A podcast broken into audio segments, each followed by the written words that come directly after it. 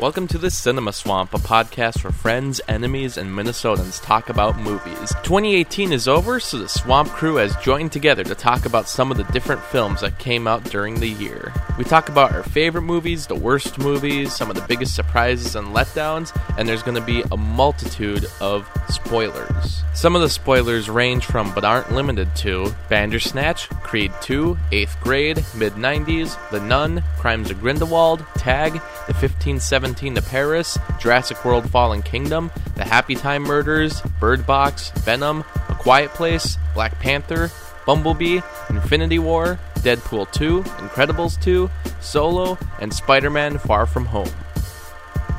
But we can start the podcast now. This is this is the Cinema Swamp we've now entered. The year is two and zero nineteen. So according like that. Two zero nineteen. Uh, would you rather I say it like 2119. tw- twenty one Doesn't even make sense. 100 years in the future. we missed 100 years. One year away from the roaring twenties again. Squirrel Girl was great. Little girl. the movie. It's the Have 650th Marvel movie. two off-topic things? One, I, I truly believe we're going to get to that point eventually where there'll be like fifty or sixty some MCU movies, and there'll be oh, no Oh, yeah. way to catch up. Oh yeah. and also, Well, I mean, they're, they're still away. Like James Bond movies. That's like a week.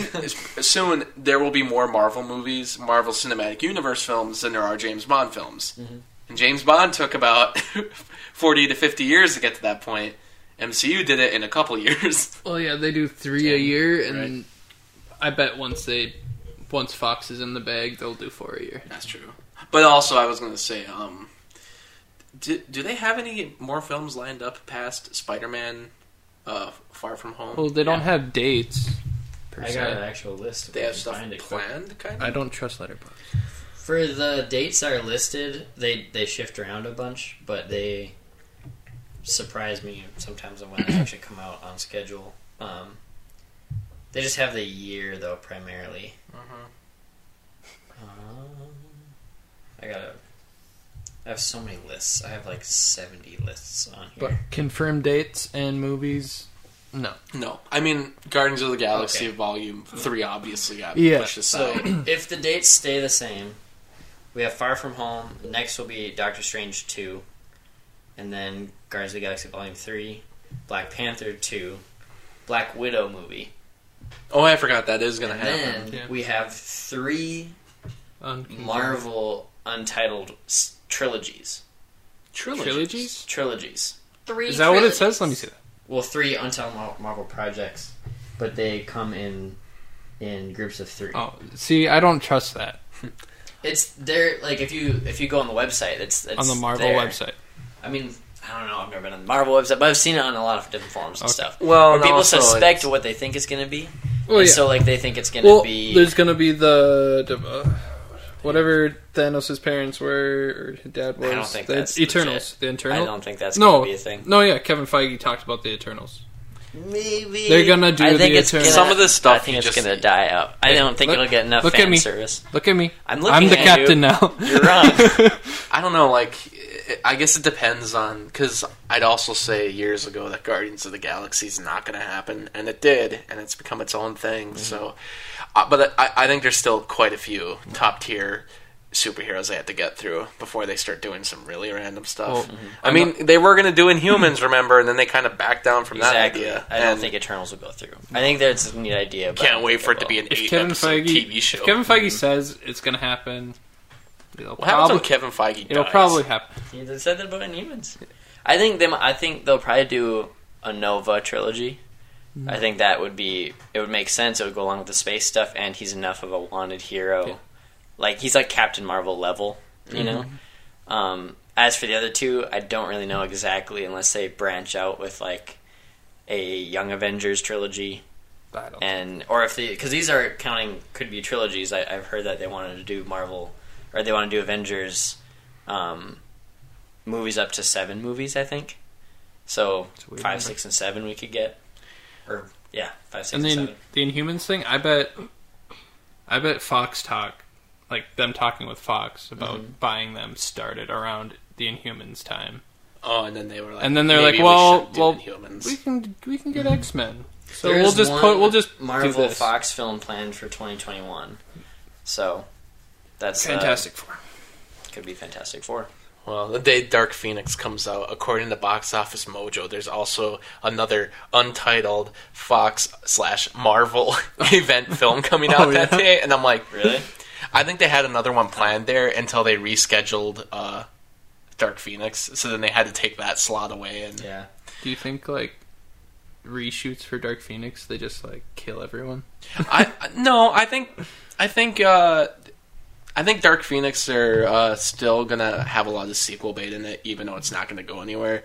I thought they were gonna end the series there anyway because they're hitting the '90s at this point, and I was like, "You're starting to hit the original X Men series." Ten, and year, ten years from then, it's gonna be X Men. James McAvoy time travel movie. looks they're- very much not like. They should uh, just they should just CG Stewart. the the two thousands characters' faces on there. I think Dark Phoenix is going to be one of the worst ones, honestly. They they already tried that movie once mm-hmm. with Last Stand, and they're using the exact Yeah. same writer this time, except he's the director. Wait, really? yeah, I it's the same that. guy. I mean, I'm just sorry, but like, that's how you know you're not learning anything. You don't. I mean, and I mean, granted, maybe the guy will have his uh, vision showing more this time. Maybe he'll have more uh, effort. Who know? I don't know. Wait, who maybe he's it? actually good. Simon Kinberg, and you know he's known to write a lot of comic book movies. And I mean, maybe he'll be good this time. But I think it's stupid that they're like, let's do this storyline again and use the exact same guy. And I know a lot of that was Brett Ratner's fault anyway, but still, it's just. I think that movie is not going to be good. And I've already heard there was a tweet out by a directors or someone in Hollywood, and they said there is a movie coming out next year, and it is so bad. This is Batman and Robin level bad, and everyone's trying to guess what it is, and I'm like. All fingers are pointing towards Dark Phoenix. It seems like that's Who said gotta be that? the one. I don't know who said it, but I have to Avengers find- Endgame looks pretty cheesy. I haven't seen the trailer yet. Yeah, me neither. Also, I, there's another one. By the way, is I think Endgame's gonna be disappointing. I I don't Really? I don't think they can top Infinity War Watch and it. that. Uh, We'll I don't know. We'll see, man. Depends. It depends if Russo brothers have not let us down. that's They true. I not. mean, I mean, granted, there's a lot more uh, good writing for it than bad, but Also, it's the same story. It's a continuation. well, I mean, technically, but Yeah, I mean, it, originally it was a, it was Infinity War Part One and Two. but they went away from that idea Yeah. just because part one and part twos mm-hmm. weren't doing good anymore. exactly. So it's the same story, That's like a different story. but it's the it same. depends. It depends if people are going to take to the time travel idea or not. Yeah. Which I I know nothing about the movie, but I'm They'll taking a it. wild guess. They're gonna nail it. They're gonna uh, If they bring the do- DeLorean in. They're gonna ah, run I'm sunset. so excited. What if the movie is just this big time travel adventure that brings you through all the old movies? Oh, that'd be awesome. That'd be yeah, that'd be I think. Well, it's cool. kind of like that'd be awesome on the set design. I don't have any expectations for it because you have like, will they go like a looper route? Will they go Back to the Future route? Will they go uh, uh, Days of Future Past? Rick and Morty. You know, like I don't know. I have no expectations other Mm-hmm. than like Russo brothers' expectation that like I expect to be as entertained as I was for each of their movies. Yeah. Of course. which, I mean, it's like- gonna be good. But It's like they arguably like I don't know. It's it's like you want to say they get better, but really they're just handed more money, and they're just they keep giving you just a high quality film.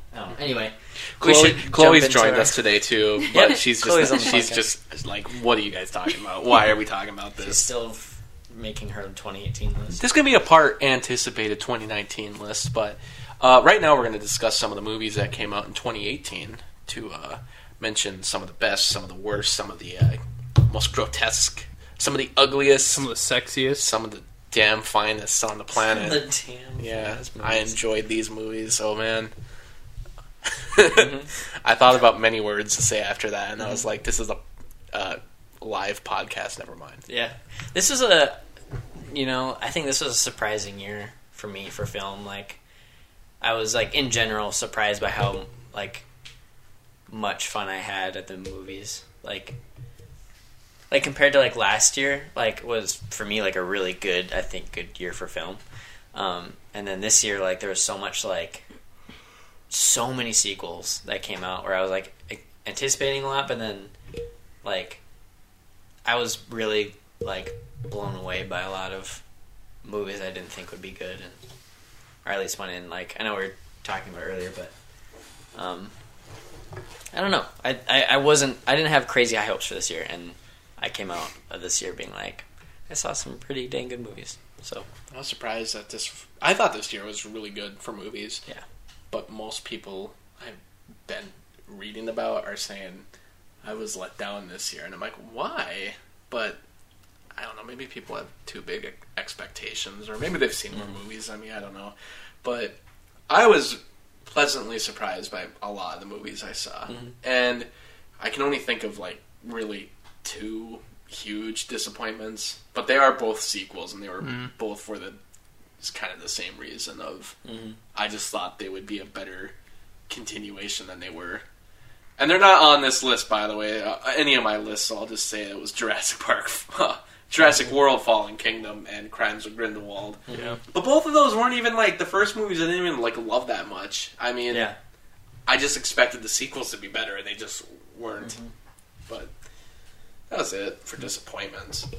For this year, for me, uh, I only saw a few movies, but that was mostly because of time and money. Uh, but this year, uh, it was a lot of a catch-up year for me. I saw a lot of movies from before 2018 that I needed to catch up on and watch. And I think it's the same for Chloe too. I mean, I definitely saw more movies in the theaters this year than I ever have before. I usually go like twice a year. Mm-hmm. Really? And we saw 16 movies in theaters this year. So mm-hmm. that was like a crazy jump for me. do you feel movied out, or do you feel like, No, like I like this new norm? Yeah, I'm really bummed we Okay. didn't get to go to more. We were gonna try to go to one earlier today, but we ended mm-hmm. up having too much stuff to do. Um, but next year, I want to go to more than 20 is my goal. More than 20. No, it almost encourages me more to go see more. Yeah. Like like I did 16, 17, whatever I did this year. I want to strive for double that maybe mm-hmm. or something. But yeah, I want to see more in theaters just because I kind of prefer to see movies more in theaters because I, ha- I feel like it helps you get im- more immersed in the film mm-hmm. as long as you don't have annoying people. Which is something that we ran into a little more than I'm used to this year. Isn't super annoying. Yeah. You really learn like Like even the last movie we went to, what mm-hmm. it it was Aquaman. Aquaman. Yeah, like Is there people hooping and hollering in there? In the beginning, there was, but then We went with my brother on Christmas Day Oh, first. okay, yeah, yeah, and yeah. there was this guy sitting next to Zach, and he was like talking Yeah. and just like being. In- so Zach would look at me, and he would like reach for the popcorn and like crinkle it really loud, and I was like, Yeah. don't, don't be that person. You know what? yeah, Oh, just real quick about Aquaman though. But when I saw that, uh, I saw it with a pretty dead audience, and it was a full mm-hmm. theater. And I, even the stuff where you should have been clapping or cheering or laughing, like there was like nothing. I was like, "What's what's wrong with these people? They just come from a funeral. Like what happened?" Mm-hmm. But Oh yeah, we we saw it before we went with you. yeah. I just I just I'm just I realizing really that now. I'm like, I huh. really wanted to go with you. well, like I mean, I like I said, I I only waited because I thought you wanted to go with me. Like that well, I bad, did, So I was like, but then her brother was like really ready Really to want go. to go? But you guys should let me know. I would have went. I would have saw it alone, and then I would have went and saw something else like the Mule. But the anyway, thing, the thing about seeing like so many movies is that because this year I saw more than ever. I saw like a 100 Mm-hmm. I, I think the list is like 111 right now. So yeah, I like saw a bunch. in theaters or Netflix? Not all on theaters. I saw Netflix movies, and there were some I just went to Redbox for. But I tried to watch as many 2018 movies Yeah. as possible this year. And uh, with that, though, there were movies that I think typically during the year would have been on my top 10 or 20. Yeah. But just because I saw so many other ones and I saw so many potentially good ones, or you know, there's some years where I will see a movie many years later, like Nice Guys. Yeah. That would have definitely been like my either number two or number one film of 2016, but I did not see it till this year. Yeah. So there's a lot of instances like that. This year, I don't think that's going to happen. Where I see a Mhm. movie way later and be like, "Oh, that should have been on my list." Yeah. Uh, but you know, stuff like I'm looking at the list right now. I'm looking at like uh, the Meg or um, Tomb Raider, which I did enjoy, and uh, stuff like or th- that new Halloween movie Mhm. or Uh, even Spider-Man Into the Spider. I mean, I already made my top ten, but that would have been higher. Ocean's Eight probably would have made my top ten, but I just saw so many other movies. It makes me feel bad because some of these I Yeah. just start to forget about. Yeah. and also some of these I, I I didn't even realize were released this year, like Pacific Rim Uprising. I did see that. I completely forgot about that. Yeah, yeah. So I, I don't highly recommend seeing every movie, but Yeah. uh, do listen listen to the what the critics are saying. It does help a lot. Yeah, those are like my go-to ones. Like, there's a couple that I still. Well, for me, like I typically go for like immediate like, what's like a sequel of something I love, you know, and then it's like, what's a director that I love, you know, like seeing Rome on Netflix. Like that's something I would have went to the theater to see if it had it been released in theaters, you know. Um, and then after that, it's like, okay, what's probably going to be like Oscar nominated? What's something that we'll probably talk about on the podcast is like my next, you know. But um, yeah, I rarely go to the theater and just like see what's playing. I was trying to see at least one movie in a theater a week, but I spent uh, like a lot of time in Germany, and I just didn't have any money to go to a theater there. And and then even yeah, so like basically by the time I got back, I moved back to to Minnesota. I was like, all right, I can do a movie a week. And even like most of my list, like I probably only saw like forty movies, like in theaters, um, and most like the ones I really liked, I saw three or two or three times. You know, so I definitely went to the theater about once a week if you were to like space it out. But a lot of those movies were repeats, so Um, yeah, and I think this is the first year as far as Oscar nominated films. This might be the first year where I've seen everything that will probably get nominated before Yeah. the nomination comes out. Also, they don't have a host for the Oscars yet, which is Mhm. weird. but um, no one's tweets are clean enough to make it. right. Um, but in, uh, that makes it interesting though. So it's like, hey, what if Tom Hanks was asked to do the Oscars? I want to see what kind of dirt they'd pick up on him Yeah. from back in the day. um, but uh, so I think I saw about everything that probably will get nominated, but who knows? I never saw if Beale Street could talk. I haven't seen that because it didn't get released anywhere, and that will probably get nominated. So that's like the one. But over the years, I've been slowly and slowly starting to see like before the Oscars happen, Mhm. trying to see every movie that's nominated, Mhm. and I'm like, oh, this year might be the first year where I don't need to do any catch up, where I've actually seen everything when it was released. Yeah. Uh, which is also weird for me because I was able to make like more accurate predictions about things ahead of time before there's even like a cheat sheet or a big write up about it. Mhm.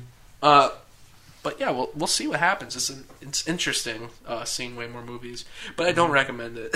don't do it. Yeah, I tried to do a movie a day this year, like in general, and I made it to like the 330s. Mhm. I'm about 20 some short, but it was tough. Are you movied out? There was a couple weeks where I was movied out, but then at some weeks where I just couldn't. I didn't have time. You know, I was too busy after work. Doing stuff like this is, you know, but no, I think I could do it again next year if I try hard enough. But um, I think I'm movied out with movies that I've seen a lot of. Like I rewatched all the Marvel movies to get ready for Avengers. I rewatched all the X Men movies this year. You know, and like I'm actually starting to get sick of a lot of the Marvel movies for the first time from watching them so many times to get ready for the next Marvel movie. Mm-hmm. This is like the third time I've done it in the past two years um, of watching all the Marvel movies before like a big one, you know. So I'm pretty done with that. Yeah. I'll do it again probably, but not like yeah. I so- think it'd be a good ritual to do like at the beginning of the year or something. Like to get ready for the slate of the year. Mhm. Like do it at the beginning. I mean, that's what I tried to do, and like, but then again, Wait, like, oh wait, you- were you doing that once a year or were you doing it like before I've every done it movie? once a year for the past three years, probably, since me and you started watching Marvel movies, Yeah. and then I'll also end up watching about half of those anytime a friend's like, "I've never seen all the Marvel movies. You have them all. Can you watch them with me and teach me?" And so, like. I end up going to their house and watching, like, walking them through all the Marvel movies, Oh you know. And sometimes I'm like, I'll tell them enough to get through the movie, and then I'll fall asleep. you know, because like, and then I'll wake up and be like, all right, what do you have questions about? You know, and then so yeah, there's been a lot of that, pretty much. I, I I should rewatch all the Marvel films before Endgame because, well, one, there's a part of me that really hopes that Endgame means it's like the actual final one. like Oh. Spider-Man: uh, Far From Home is not happening. We are like the end of the movie will say. The Marvel Cinematic Universe is done. Mm-hmm. it's like, well, that's why they're canceling all the TV shows. That would kill. That's me. why Spider-Man, like, it's done. I But- would. I would. I'm just kidding. That's not. know. That'd be funny though. I'd but be okay with it because it could be just the golden cap on top, you know, and Could you imagine though know. they they were just done. They never did another one. I'd be like, really? but uh, I should rewatch them because I've never done it. I, Mm-hmm. Mostly out of disinterest, but also I don't have time to just rewatch movies most of the time. yeah, But I think this would be a really golden opportunity to do it. I'm taking your word golden. And uh, plus, Stella's never seen them all. Mm-hmm. I don't think she's seen most of them, uh, except the ones we've seen in theaters. So Mm-hmm. I'm sure she'll hate making her watch them all. But- yeah. Well, especially when you do other franchises too, like Star Wars, you know. Right, you always gotta Like, have rewatch to, those. You know, watch those before, and then I mean, no one really cares about X Men anymore, I guess. You know, but I watch I watch X Men uh, two, and then uh, Mm-hmm. I watch that the good Wolverine movies, and then Mm-hmm. I watch uh, Days of Future Past. That's my X Men rewatch. Oh, and First Class. Is Mm-hmm. First good. Class is really good. Yeah. Yeah. But uh, you know, does anybody have any? Uh, we we could just kind of do some uh, shout outs here for uh, movies we saw this year. But like, uh, anybody got anything that's? Uh, should we save best for last or best for first or? I think we could maybe do best movie, and then maybe do worst, and then we'll save our lists for last, maybe. Yeah. Or should we save best for? No, because we'll end up saying. it Doesn't matter. we We're liked just gonna be just- talking. Let's just say the best movie do right best. now. The, You- the- the- what what was off? everyone's best movie this year? My best movie was Eighth Grade, directed by Bo Burnham. I love Bo Burnham I wanted to see that so bad. See It's that good. that's an example of me putting it off and then Never like just it. never seeing it. It's it, That's it, why I always have to catch up. it came and went so fast. It was in the theater for a week, so I was like, I gotta go now. And uh, it was everything I wanted to be in more. And uh, it's like the only movie I've seen so far where it's about social media, and the message of the movie isn't that social media is bad because that's always the message. This one was like, no, the it exists, and that's it. And I'm like, you know what? That's what uh, people need to see. They need to know mm-hmm. that just stuff exists. These problems occur. Kids are probably dealing with way more than ever right now, and mm-hmm. it sucks. And it's weird because we didn't graduate that many years ago. Mm-hmm. You know, that eighth grade doesn't seem that long ago, but watching it, you're like, everything is different now. And I mean, every kid that age has Snapchat now. There's a joke about it in the movie because even the uh, senior who is talking to this eighth grade girl is like, "Oh my god, yes, Snapchat, that's crazy," because technically that is crazy. Because when he was in eighth grade, Snapchat probably didn't exist, and it's kind of weird. When I got Snapchat, I thought it was for sending dick pics, and that's why I didn't want to get it because I was like, "What? Why is everyone getting this?"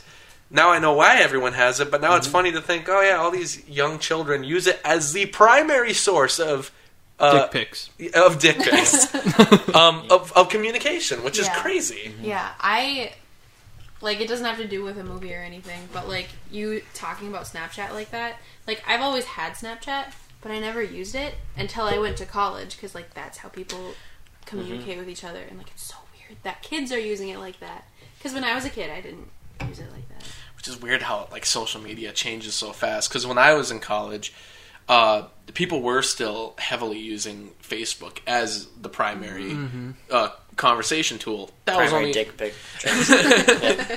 and that was only four years ago. People were still using Yik Yak. That was the big thing at the time, and Yik Yak was I just remember the logo. I, don't, I never used I don't. it. I don't even know what that is. Yik it Yak. was like it was an anonymous place where you could just like write things, and then I know Hibbing High School got into a lot of trouble with it, and then the app was made no longer anonymous. really, I didn't know that. Yeah, they made it. So everyone not- stopped using not- it. Yeah, so Yeah. it never got used again. It, it was just like a public um, base. It, it was the phone equivalent of the bathroom stall. That's what it was. Yeah. Yeah. But a lot of the stuff, like if you went, it depends where you went. Like if you go into the city or if you went onto a college campus, a lot of it was funny. Mm-hmm. But like for instance, I decided to go to Floodwood just because I was like, hmm, a town of 500. Let's see what's on here, and there was like 10 things posted, but everything was initials. By teachers. Yeah, well, that's what I was thinking. you can't write full names, but if you live in the vicinity of a town with only 500 people and you put initials, you're gonna know who they're talking about, Yeah. and you could put initials. And I read this stuff, and I was like, Miss Lindstrom. Good lord. Watch your mouth. Miss, Miss Lindstrom, shout out. Uh, but yeah, uh, so So I how's this relate to eighth grade? oh, but eighth grade's a good movie, and it's uh, it's it's got a lot of charm to it. The main character is great, and there's a good message to it, and it's got one of the most horrifying scenes in uh, film of 2018. Is it the pool scene? That's do- one I of hear them. a lot about It- the the pool pool scene. scene is like is cringy because you're like, I know what It's this like is. it's like the one. It's like the one thing that I hear in every like Bo Burnham interview when they're talking about it. It's like the pool scene. You know, I never had a problem with the pool when I was younger, but like I had a pool party at my house, and I know of people who hmm. went to that party and were uncomfortable. And watching that scene, I was like, I'm a terrible person. Why did I have one of those? I remember. Yeah, were you there? Were Yeah. yeah, yeah. The big famous, not famous, but like everyone was there. I remember being uncomfortable. I I don't know. I remember though, like because we had like it was me, you, and Evan hung out a lot, you mm-hmm. know. But then there was like a, a year when me, you, and Evan, and then Serena, Haley, and Siri hung out a lot. Mm-hmm. Like it was like three dudes and three girls. We hung out all the time. We were the crew. and like that party is the first time I talked to any of them for the first time. And mm-hmm. then after that, we were like really close. That was where it all started, and also the beginning of the downfall of my life. It's true. Kidding. No.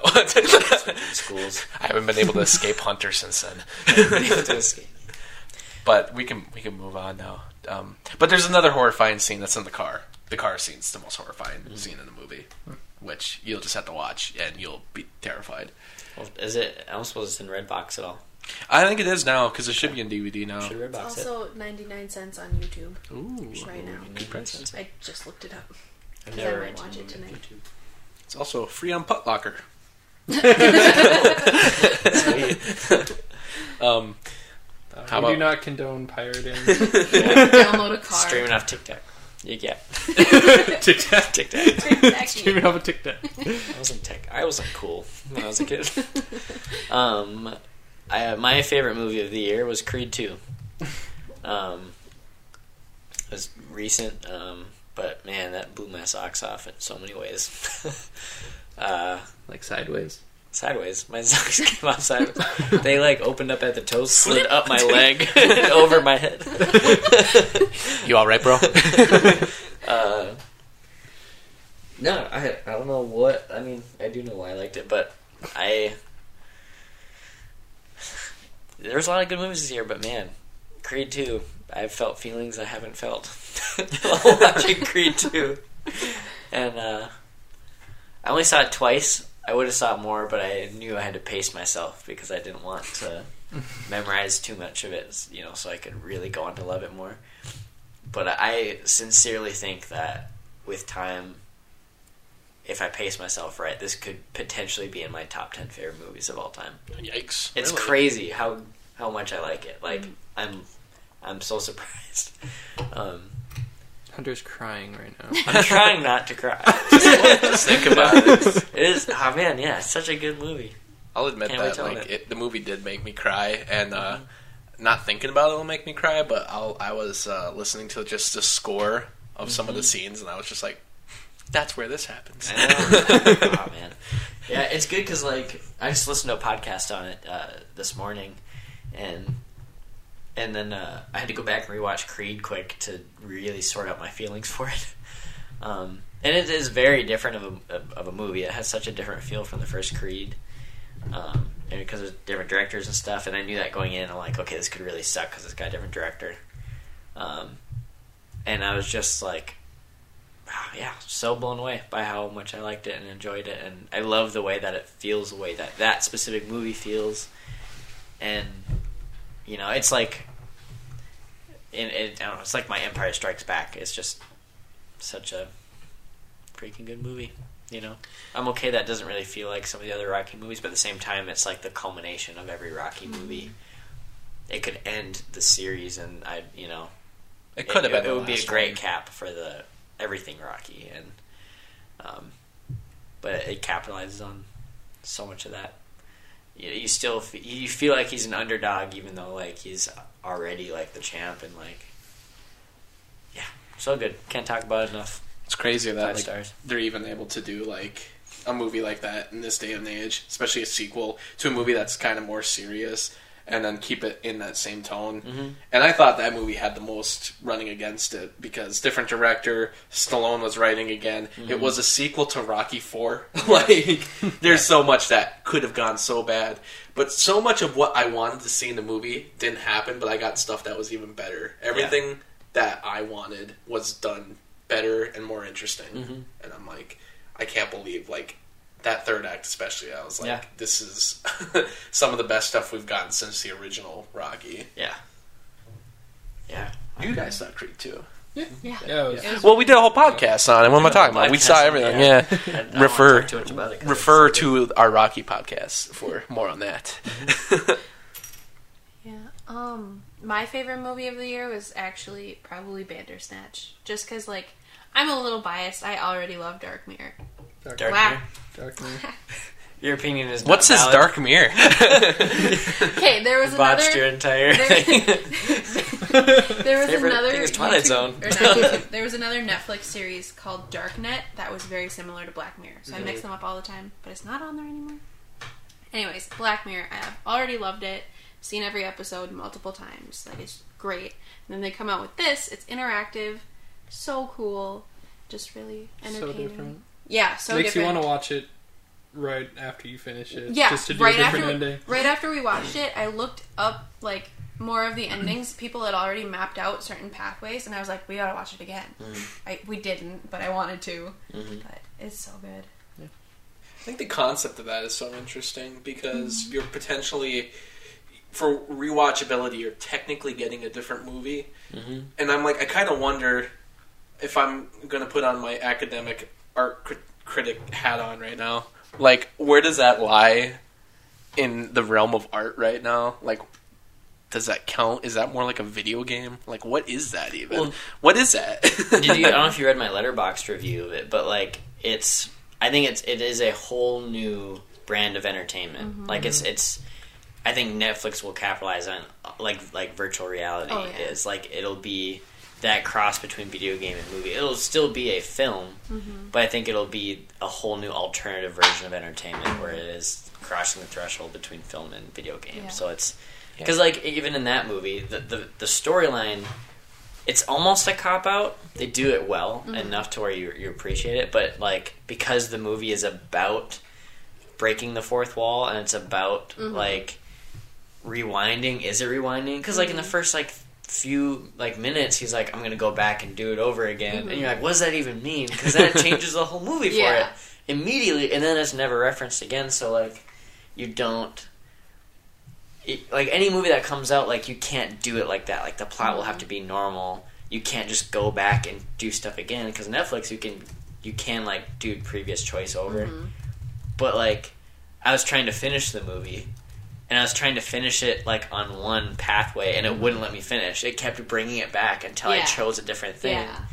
and then I'm like, I loved it, but at the mm-hmm. same time, I'm like, like that's so weird. Like I have to fight the movie. the movie is mm-hmm. fighting me like the movie is about fighting. Like Yeah. it is. Not I mean, so Bandersnatch is a unique work of art for itself, but it is also opening up pathways for new movies in the future. It's it's like the Reservoir Dogs or like the uh, um, I don't know. Lord of the Rings, uh, something you know that just opens up a new genre of film. But this is a not even just a genre of film; it's a genre of entertainment. Like, Yeah. It's weird because I think there has been interactive DVDs before that kind of do the same thing. we've all spent hours there. oh yeah, far, far away, idol. Far, far away. I always let Puss in Boots win No, Captain every Hook. time. Every year, every year I make Captain a Hook. pilgrim. Every year I make a pilgrimage to the uh, Shrek Two DVD menu. Yeah. Um, but Just let it play while you're like walking around the kitchen. but this this is like a case so where with those DVDs you could hack them and just get all the footage. You know, if you just do a simple DVD rip, mm-hmm. Bandersnatch you can't do that because it's not like a physical document or mm-hmm. media. Mm-hmm. It's online. It's streaming. So how one would hack that, I don't know. So how can you see everything? Because there's been reports that not everything's even been really released. Yeah, not everyone I've thing has been actually seen. That's seen- crazy. I've seen That's from insane. like from the I don't remember who produced it or whatever, but from the person who created that episode, Mm-hmm. he said there are pathways that we may never ever ever find just because it's a very specific combination of choices to get there. yeah. So like you might have to pick the wrong pathway 3 times and then pick the right one to unlock a certain combination. And like I think that's so cool. Mm-hmm. Yeah. Like there's endless possibilities. You It's- could watch that forever and maybe never get a different ending. It's like the closest thing to Ready Player One we've ever had. Yeah. I think, like honestly, Bandersnatch so cool. is the only movie now. there's scenes that they filmed that are supposed to be there that are like in the theatrical release, Mm-hmm. if you will, that we'll never see. That's that's crazy. That there's scenes that they put in a theatrical release version that you will Mm-hmm. never see. That's crazy. Yeah. Yeah. And there I are mean, some like- like, That means that I could see something that you'll never see yeah, because you'll never know my choices. yeah. That's that's That's true. crazy that you guys have probably like. Yeah. That's And I mean, we could, we could end art. up with the same ending, but see mm-hmm. like totally different scenes. I think that's really cool. Yeah. Did you get this? Did you get the scene where Bandersnatch is on like my- he's naked? Are you messing with me? That's the thing. Now we'll never know. No, you'll never know. I don't know. Uh, Did you get the scene where he fights his therapist? 'Cause Yes. That's hilarious. Yep, I got to that one. Yeah, Apparently, it's right after that. okay. Apparently, there's The one. movie ends after you fight the therapist. No, it No, doesn't. it doesn't. No, it Ended for doesn't. me. It, It, it, it, it went actually to credits. No, no joke. It Hundred doesn't. percent doesn't. Because the last thing See, is, there's did a you pick bunch of- Karate Chop the dad, or did you Yeah. pick Kick the Dad in the Nuts? I did No. Karate Chop, and it ended. No, we Karate karate chopped It him. ended it for me. Really? You Yeah. made stupid choices then. Yeah. you. No, It's because your Unless first You choice didn't was get the dumb. naked I must have ending. picked something else. It was probably the cereal. It had to have been the cereal. Wait, what cereal did you pick? Frosty Flakes are healthier. That's what we picked. What music did you pick? Uh, which one? There's two times. Oh, Oh There's yeah. the tapes The- and then there's what the tape vinyl. did you pick? Uh, the. s- Uh, Brothers. or yeah, whatever? the brothers That's the one one. we picked too. what vinyl did you pick? The one on the right, the more spacey looking one. That's, That's the one we picked, Dee-nee-nee-nee. So you must have messed up somewhere. Messed up. Yeah, right. Did you take? Did you? Let's stop talking about it. Okay, Don't yeah. spoil Well, Have you seen it yet? I can't wait to make an interactive Shawshank Redemption. Oh Do you want Dude. Do you want Andy to escape through the back door or through the tunnel of shit? Yeah, Schindler's List. Sophie's Choice. I just realized you haven't even seen Shawshank Redemption. The what was her choice? yeah. Thirteen Reasons Why. Gosh. Hannah, what is Hannah's choice? oh, Okay. Uh, by the way, Zach, it's your turn. Yeah, I know. uh, Venom.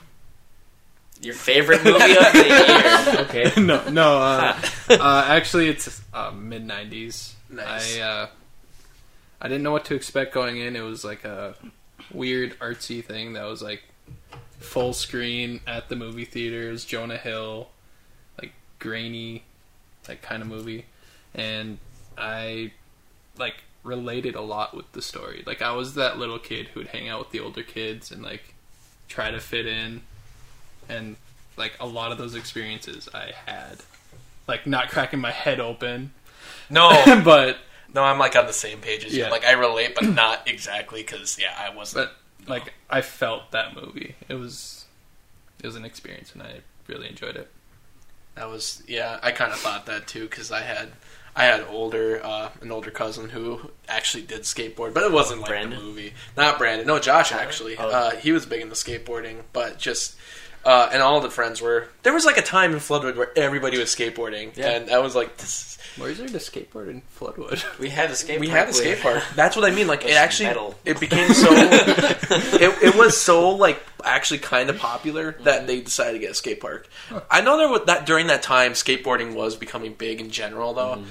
But like everybody was doing it, and my cousin was big into it, so I had I tried my hand. I did, I was no good, but Same with Keewatin. Like they, like there was probably like 10, 20 kids who'd like skateboard around, and then they finally decided to build a skate park in like what was it 20, 2009 or something. yeah, but like was it by the time they did it, no one cared anymore because that's what Uh, like two years later, yeah. Then it was just like little kids would go on like their scooters on it and stuff. Yeah, because ours ours does not get used now. In fact, No, it was it was doesn't up for sale at one point. I thought it'd be funny to buy it, but Then Was- people start using yours- it at your house. was yours like removable? Like was it? yeah, it was just it was no, it was just metal on the on yeah, the on it's the heavy. It was hard to push around, but I remember they were talking about they were making the park. Uh, I believe at one point near the water tower, which I think would have been a better location, but mm-hmm. it just never happened, and it was always in a bad spot. Mm-hmm. But even then, skateboarding just kind of died down. Yeah. This, skateboarding is kind of a dangerous sport to begin with. Like it's not. That's what that makes it fun. parking lot was awful. It's like Yeah. it was such like porous cement, and then mm-hmm. there was gravel, like over it, regular so- Duluth roads. If you really want to But worse than skateboard, that. it'd be Really? much more worth it to just drive to the encounter anyway, because they just kind of have a better spot and it's indoors. But I lived there for two years. right, oh man, I remember that having. Yeah. Oh, could, I can we just take a whole podcast episode talking about the journey to Hunter's bedroom, which oh, included. Oh, yeah. Well, we, this you didn't have to walk up in the ceiling rafters, but I know we did at one point. Yeah, yeah, we did. it was like At the encounter? yeah. Oh, I'm like, why are we doing this? And then there was the the basketball court that was just Yeah. there. There mm-hmm. was. like, Did he take you to the roof? I, That's was that's that- no, that's journey. where that's where you were trying to lead us. I think, oh. but Yeah, we didn't. End It up was going. at 'Cause night. It that's a journey. cold. I was. I think it was winter when you guys came. and I think we just So- decided not to. And I was too freaked out to begin with. You're going on those rafters. I'm like, I'm not doing Yeah. that. And but I Right remember the gym. you had to like hop onto this like second platform to get to your bedroom. It wasn't like a stairwell there. It was just Yeah, kind of. stairs. Wasn't there like a spot where you like had to hop up though, and it was like really No. weird? I think I was just taking you guys there for the fun of it. Oh, okay. So it was just hopping around. Yeah, you I don't just have- remembered it was there's like stairs. Yeah, there's like I never I've never really seen the equivalent of like one of those weird Tim Burton houses until I went to like that place and there was all these weird like Oh, kooky yeah. Mm-hmm. passages here and there and I was Yeah. like, "Wh- what is this place? Well, it was the first. It was Duluth Armory at first, and Oh, then yeah. it became the Shriner Building. So every room had a bar in it, like at one time. And now it's a Anyway, church. That's, that's my, that was my old apartment. that was. Um, speaking times. speaking the mid nineties. did you though, did yeah. you see the nunchucks hanging in his room? Those Uh-huh. are mine. No, I didn't. Zach actually. helped me moved in. Yeah. Helped me- helped me move in. Um, anyway, in the mid '90s. But like, yeah, mid nineties, uh, definitely related. Just because, especially with that um, the one who was like the gatekeeper for the group, which was like this kid who was slightly older but hated this other kid who was like slightly younger than him. Yeah. and I'm like, oh man, I feel that. I feel Not with like a specific person, but like just that there, there was always that like one person. But yeah, I related to that movie in that way. I'm like, yeah, I remember hanging out with these kids. Never partying though. Never any of that like. Uh, I did. I never took it to that level. Well, because, and I mean, there's a point where he's like, he's like drinking, mm-hmm. and this kid who is probably 12 or 13 is like sleeping with a girl, which I'm like, oh my god, but I'm like, at the same time, I'm like, I guess that would be happening. That does Yeah. happen to people. It's just that that is not something I Not experienced. fun. I bet- Not fun. I've no been in- cool enough. I've been in those situations where that could have easily been me, but I I was always too scared, like to do any of that. I was like, what what will? Am I gonna die if I do this? Is, am I gonna get caught? You know what's funny about my like cousin was the fact that he uh, never drank in high school, and all his friends mostly didn't drink, and they all hung out at his place. They had this like separate building they called the Shack, and they would play video games in there and watch movies, and that was like about it. There was never like drinking going on or stuff like that, so I never related to that part, but like everything else, sure. But yeah, uh, mid '90s was a good movie though. I liked it a lot. Uh, but yeah, that was some of our uh, favorite. Should we talk about the worst movies of the year now? Mm-hmm. Some of the worst. The Uh, Nun. Yeah. Well, yours is the Nun. Worst movie ever. It, it was pretty bad. yeah. that was the one I like skipped. And- Yeah. Yeah. I wanted to see it just because I do really like the Conjuring universe and I like all the like lore behind it. And I saw this and I was like, I know it's gonna suck, but it might be necessary knowledge for the Conjuring like Universe. universe. It's not. I mean, it's interesting to know the background behind it, but I went I could have done without it. I went because they said they'd pay for me. Come Uh, on, Zach. I don't. I don't really subscribe to that kind of horror movie anyway.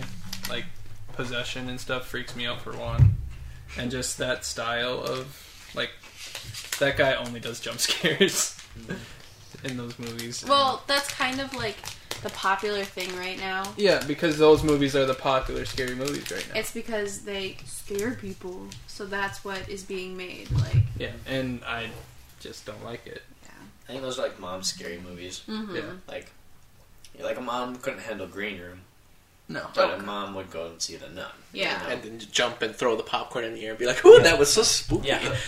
Yeah. and like, I know people like Becca. She didn't really think Green Room was scary. Like, she's much more like it needs to make me jump. It needs to make me react in some way to scare me. Desensitized in a sense, where And like like, I know a lot of people are like that. Like they don't like the idea of the movie doesn't scare them as much. So like psychological mm-hmm. thrillers aren't as effective because mm-hmm. that's more like thinking about it and like letting it sink in. letting it. Yeah. Green Room could be a, a drama or a thriller, Yeah. but that's you know, it's still like I I was horrified. I'm Yeah. horrified every time I watch it. Yeah. Yeah, and she that unzips him with the box cover. Yeah. and that and, hor- or the Awesome. dogs are eating people's throats. Yeah. and that's why I I'm say like horrified. that's why I say like people are desensitized to that stuff just because Because like, like, they need something to shock their system Yeah. in order to be mm-hmm. scared, quote Yeah. unquote. and it just comes off as cheaper. But like I know that's why a lot of people go to see those because they're like, mm-hmm. oh, this is scary. Like this Yeah. is gonna, this is horror. This is gonna scare me. Unfriended is Oh god, just a jump. It's a eternal jump scare. Hated that. that movie. That was probably was- my least favorite movie of that I was gonna. That's probably the worst movie I've ever seen in my entire life. Ever.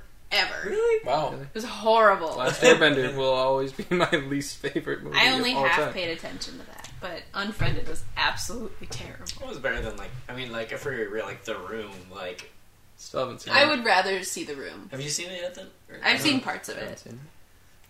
It's funny because like Unfriended was the reason I didn't go see Searching because I was I got sick of the gimmick. I've seen the gimmick. Uh, I remember when I was in college, they showed some video that was about the making of the third or it was the third or fourth Transformers film, and that was the first time they used that kind of technique of you know mm-hmm. filming everything through a desktop. It was interesting, but I was like, this is kind of a gimmick how you really make a movie out of this. It's fun for indie filmmakers, but I mean, seeing it in, like in the theaters, what's the point? Yeah. Until I saw Searching, which I skipped at the theater, but I kept hearing about it, so I finally saw it. And that is one of the best movies of this year. But that's Unfriended's fault that I didn't see it because I Unfriended turned me off from that idea of like, oh, everything's in the desktop and oh, spooky, scary things. I thought Searching was a horror film until I saw it. I was like, oh, this is actually a, a thriller, which mm-hmm. and it was good. But and also speaking on The Conjuring, I haven't really seen much Conjuring stuff since the first one, which the first one's good, not scary as everyone says. No, obviously, it's, it's not. It's just every time scares. every time there's a good horror movie out, everyone always says scariest movie of all time, which obviously it's not. Annabelle I saw and I thought that was stupid. So I I've skipped both uh, sequels there. I haven't seen Conjuring 2 or Annabelle Creation, which I hear is way better than the first one. But The Nun, yeah, I'm just not into The Conjuring, so I didn't see it. And then it didn't get good reviews, so I was like, why see this? Mm-hmm. And The Nun is just a spin off of Conjuring 2. The, the Nun was in that movie. Mm-hmm. And now they're doing another It's spin off of that movie with Crooked Man? the Crooked Man. And it's Yeah, it's just like watered down. yeah. I'd rather see Sister Act. That's the better better nun movie. horror film. Sister Act two. I will follow him. I will follow him where he may go. What's your least favorite? I'm, I'm assuming it was yours too. None. Absolutely. Hunter, what was your? Um, no, none wasn't my least favorite. Wait, what was your least favorite? Crimes of Grindelwald. Oh yeah, Oh, well. I mean, T- the more I think about it, the more I'm actually mad. You that hate movie that worse made. than I the Nun? hate that movie because it's it's pooping on my favorite series of all time. you know, when when we all first saw that, swatted, Yeah. turned out onto the old. I It's not thought even a nice turd. It's like I thought you were all fine with it the 1st I'm- time we saw it. I know Okay, you were. I still am. I just hate the inconsistencies of the like Continuity? Yeah, the continuity. Uh, other than that, I I still had fun in the movie. I still loved the beasts. I still love the characters. See, I was fine with it at the time, but the more I think about it, the more that I think about what actually happened, and like, I just I'm less okay with it the more time that goes by, and it just it makes me angry. I can see it because I mean, in a way, like you have like a horse in the race. Like you're a Harry Potter person. Like Mm-hmm. I'm not. Like I, I appreciate it. I've seen them all twice now. Mm-hmm. Um, but I'm still not like the way I am about like Marvel or something. Yeah. Um, but like one thing I noticed, like with Aquaman, I'm comparing Aquaman to stuff. Um, Crimes of Grindelwald had better screenwriting than Aquaman. I think. Mm. I think better screenwriting. The dialogue in it wanna hear Justin's was input. significantly better, and I will stand by that. Well, I mean the dialogue, because all all Aquaman says is "my man" and "yeah, yeah." Well, not. And- I didn't mean, say that once. But everyone else too. in The movie. but that's like the genre. That's a genre of dialogue. like Jango Fett was the same way. And all right. freaking, uh, yeah, I I don't know. Everyone of them. Anyway, Like but, I'll agree that the dialogue is better, but literally everything yeah, else no, about the that movie is bad. Yeah. It's bad. Like, Well, the I was just comparing cool. it to Aquaman. Yeah. Anybody could talk smart though and not have anything actually going on. Yeah. See, I think the reason I was more okay with it the night that we saw it is because it's a pretty movie. It looks nice, and I was, I don't know, I was seduced by it. Good Now set just like- design. That's like the one thing I really can say. It's got good set design, Mm-hmm. Good costumes, and the effects are good. Harry Potter's always been really good effects. It's just a terrible movie, you know. Yeah, it's not, it's and I can't believe it because everybody involved has been involved in the other one. So Mm-hmm. what went wrong here? I have no idea. Even like it's, I can explain it, but like why they made those choices, I don't Mm-hmm. know. I don't know why either the studio or J.K. Rowling or who or Mm-hmm. what or what. I don't know what meeting happened, but I want to be in that meeting and be like, so this is where it happened. Yeah. Because the first one, I mean, come on, if you compare the two, the first Fantastic Beasts is not nearly as bad as Grindelwald. See, I mean, that movie's love almost the good. First one. I think it's it's mm-hmm. not as good as the original series, but I did. I really loved the first one. I loved all the creatures we got to meet. I love Newt. I know some people. My mom hates Newt. I hate That's Newt. partially because his name is Newt, and she hates don't mind that. amphibians and reptiles. So she's biased. Wow, there. that is uh, But, a like- specific Just reason. only amphibious weapons. Just like how Becca hates uh, Harry Potter Chamber of Secrets because of spiders. yeah. That's a good Yeah. reason. but yeah, it's just like I don't even think it really has the feel of the first one. Like I don't know. It's just it's not good. Nothing nothing is good. What is Goebel's worst movie of the year? I don't even know. Uh, my worst movie of the year is Tag. I fell asleep, so I never, I didn't count it for this year. Yeah. I thought you were gonna say Aquaman. I forgot you hated that so much. I, But didn't, I didn't even Tag. log it in Letterbox because I fell asleep. So Oh yeah. why didn't you like Tag? Ah, every reason possible. I think it was just, I in a, in a way I thought it was just. I realized how overhyped it was as soon as I started watching it, but um, some of the editing was kind of neat, and that's the only thing. Like the premise was like so straightforward, which was fine, but like the I don't know. I've seen so many other movies like take something simple like that and do good. Like I hated every shred of dialogue that anyone said anything.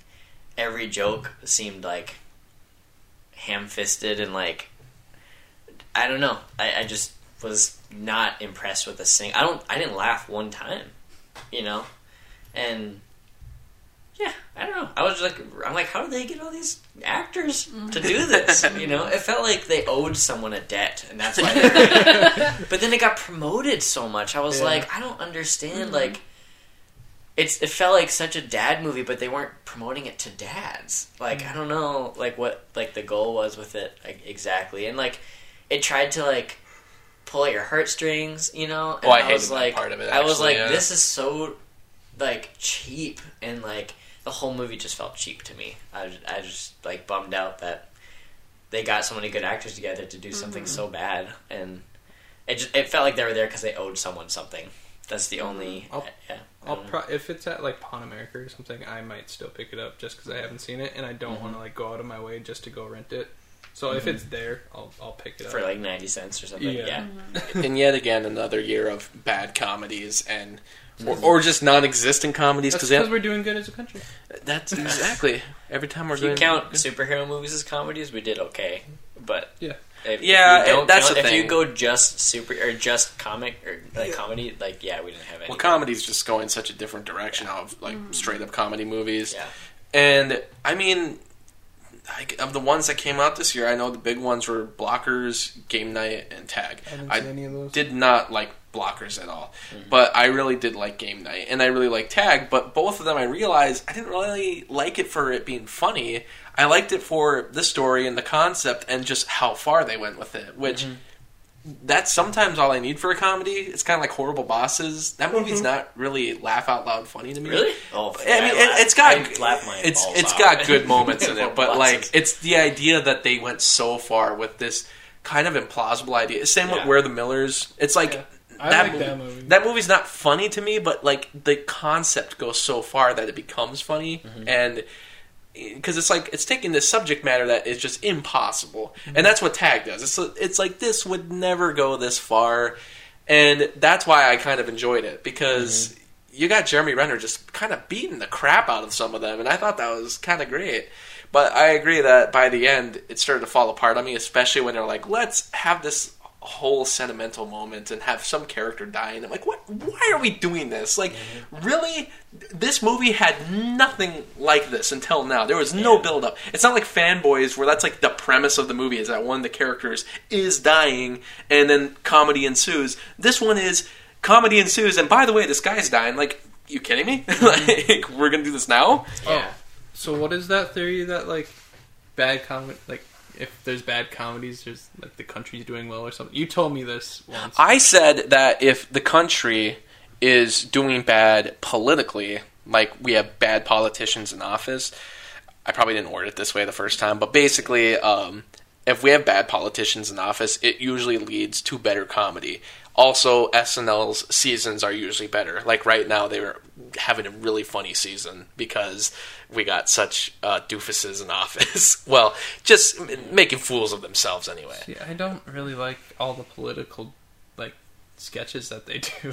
I I I can see that, and I know a lot of people have also been saying like, "Oh, political correctness is kind of ruining comedy," and to a, a degree, I I think that's true, but not for the reason of political uh, correctness is ruining everything. It's the fact that I don't think people who are currently writing comedy know how to write around that, and that's why the comedies aren't as good. But you can obviously make some great comedies with that in mind and still make them great. I mean, the um, what was the name of that movie that came out last year? Uh, I'm gonna completely forget about it, but it came out and it was funny, and I can't say the guy's name, but uh, Kumail Nanjiani. Nanjiani, Yeah. he. What was the name of that The- movie? The he Big was Sick. The Big Sick. Yeah. That was a funny movie. That was a movie that kept political correctness in check and also made jokes about it, and he still made a funny movie. Yeah. And the thing is, though, did we get anything like that this year? Not really, because nobody's writing like that. Because everyone who is writing right now doesn't know how to write around that. So instead, we're getting these bigger concept ideas like game night and tag. They're taking these implausible ideas and centering it around comedy. And I still think they're good, but you know, like I kind of agree with that. That I just think it's the writers don't know how to write around it right now. Yeah. So- I think it's filtering out. I think it's good because it's filtering out the truly talented and the ones who've been getting away with having like like cheap comedy, like like where they've been using you know the R word to get a laugh. You know, Like we haven't had a hall pass in a long time, and that was like one where it was like that movie's just bad, and I wouldn't even say that one's like offensive, but even like an offensive comedy, we haven't gotten one like that in a long time because even them, I don't think they're being allowed to write because they're like this stuff just doesn't work anymore. Well, yeah, like they're writing. They're still doing like Sunny in Philadelphia, and that's like as bad as it can get. And Like, yeah, but that's like They one make because fun of the point of people using the R word to be funny. Yeah. the only reason that Whereas show some works people is still because do it. Like like uh, who's the? I can't stand him. Dane Cook. You know, he's like kind of finally losing steam because he still uses the R word, and I he haven't still even- has jocks laughing at his I don't shows. and It's even the know only what people who pay to he's see. him. doing anymore. I haven't heard about him in like. That's what I'm saying. Years. Like it's filtering out those people, or freaking. oh, I can't stand this girl either. Um, Amy Schumer. Amy Schumer. That's what I was gonna say. She's losing steam because she's someone she doesn't She's also necessarily pregnant right incorporate the art. R. Oh, is but she? whether or not, like She's she was losing steam terrible beforehand, Comic. She, She just- steals people's jokes, Yeah. and she's finally getting like. it, they're filtering out the truly still- talented from the people who like. I still aren't. think she's on top. I think she's just. think so. She No. she still has a fan base just because she hasn't released anything doesn't Yeah. mean anything. But like I've always thought that she had a good movie. Trainwreck was good, but that had a lot riding with it. That had a bunch of extra good Mm-hmm. creatives behind it. I've never really thought that her form of comedy was really funny. I This never liked the self-deprecating humor that is done to say I, I just I don't really get what she's doing sometimes. But like some of the stuff I really like right now that I think is doing better, like It's Always Sunny in Philadelphia, is doing good because like those characters are not these rich, on top of the world Yeah. uh, entourage like people because that was the number one show for the longest time. Why I don't know, but Sunny in Philadelphia is about these low lives who still think they're on top of the world with all this like Yeah. privilege and and they ruin everybody's lives and that's like they're making a point. They have a very extreme uh, view on life, but it's like oh you realize th- these a holes exist, but the thing is they're still a holes in the end, you know, and that's like that's kind of the point. And a lot of their uh, episodes point out everything that's like uh, wrong with society. Yeah. and that's like the point. And every yeah, of course, every single episode will still get one group in an uproar because it's always the people who haven't watched the show and don't know the context of it. It was like the episode where they all woke up and they were black, and that was the name of the episode. the gang turns black, and then they discover what it's like to be a black person. Yeah. Mm-hmm. And the whole joke at the end of the episode is like what I think, like, just points out everything that's wrong with society right there. It was making so many good points, but people got mad about it. Mm-hmm. And I'm like, I can see why, but do you actually watch the episode? Did you see the context of it, or did you just read the name of the episode Yeah. and get mad? Or like, I mean, one of the episodes they're doing their Lethal Weapon uh, spin-offs, and like one character's in blackface, Danny DeVito's in all Indian Yeah. makeup. And it's like, and it's hilarious because they just don't know that it's wrong, and they don't get it. That's the comedy though. That's like why The Office is a thing. Like they're not, you know, but like like for me like the big turn of the century in political correctness is when the R word became not okay to use. Mhm. And that's like there's some comedians that still expect a laugh when they call someone the R word. Mhm. And then there's comedians who make fun of people who still use the R word because they think it's funny. That is like modern humor. Is that's what Sunny? That's what Parks and Rec and The Office do. Is that they make fun of people who still think it's okay to to use that type of humor from 2003 and four. And it, it's good that you brought up The Office because I anybody who says political correctness is ruining comedy and that you know everybody's using it too much. No, look at The Office. The Office is mm-hmm. still one of the most watched shows ever. It it is the most be. popular show of like mm-hmm. all time. Mm-hmm. All that show is about is politically incorrect humor. It's about all the characters in that show trying to help the main guy who is just so out of touch with the reality, but is trying so hard to be in Yeah. touch with reality. That is the premise of the show, and that's why everybody loves it because like mm-hmm. everybody can relate to that crap. Yeah. And so screw anybody who says that. But we don't have any movies that do that. That's why movies Yeah. suck this year. It's because Yeah, well, because everyone's afraid to do it, and then everybody, and then the people who did write bad comedies are just kind of out of it now, or they're still getting a movie by once in a while, like that Sherlock Holmes movie oh came my out, gosh. which just I've heard I've people heard- have been walking Yeah, out of that. I hear that's one of the worst movies this year, and I skipped out on it. I'm kind of mm-hmm. sad I missed it. I'm, I I feel bad that Is it Will- not in theaters anymore? it's still in theaters, but you know did wanna see it'll it, go quick. I don't know. I kind of want to see it just to see how bad. I love Will Ferrell and John C. Reilly together. That's the only Mhm. reason I wanted to see it. I think the premise is so dumb, but But that's what I mean. That's like a perfect example of not something that's politically incorrect and behind with the times, but just its style of comedy just doesn't really work anymore because it's just old, and that's really that's really it. Um, my worst movie of the year was uh, the fifteen seventeen to Paris. By the way, Oh, which yeah. uh, I mean, not much to talk about there. It was just boring. we didn't like see it. I'm pretty sure. nobody really saw it, man. When I brought this up at the film group, no one even knew what I was talking about. I was like, "Well, Clint Eastwood released this other movie this year, the fifteen seventeen to Paris, based You did on." talk about that in a, in one of the podcasts. I did bring it up You brought because it was a movie that just so notoriously bored the hell out of me, and it took the real people involved and just had them play themselves. So that already felt pretty. Um, I don't know, just kind of cocky to me. Like, oh, we did this great thing, and now we're in this movie together, and look at we're heroes, and which, I, but granted, they are heroes, so whatever. they are heroes. They did a good thing.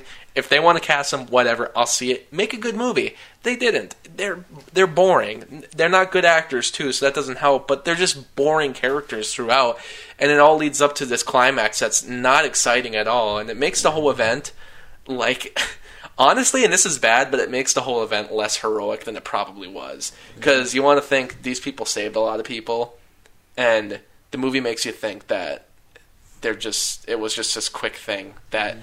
They just lucky that they were there knew what they were doing end of story it makes it seem way smaller than it should have mm-hmm. it should have made it seem heroic and it's like, and it's not like Clint Eastwood can't do this. I know you didn't like Sully, but I did, and I thought it made that little tiny moment in history like a big deal. It made the guy important. It made you understand him a lot better, and I thought you made him interesting at least.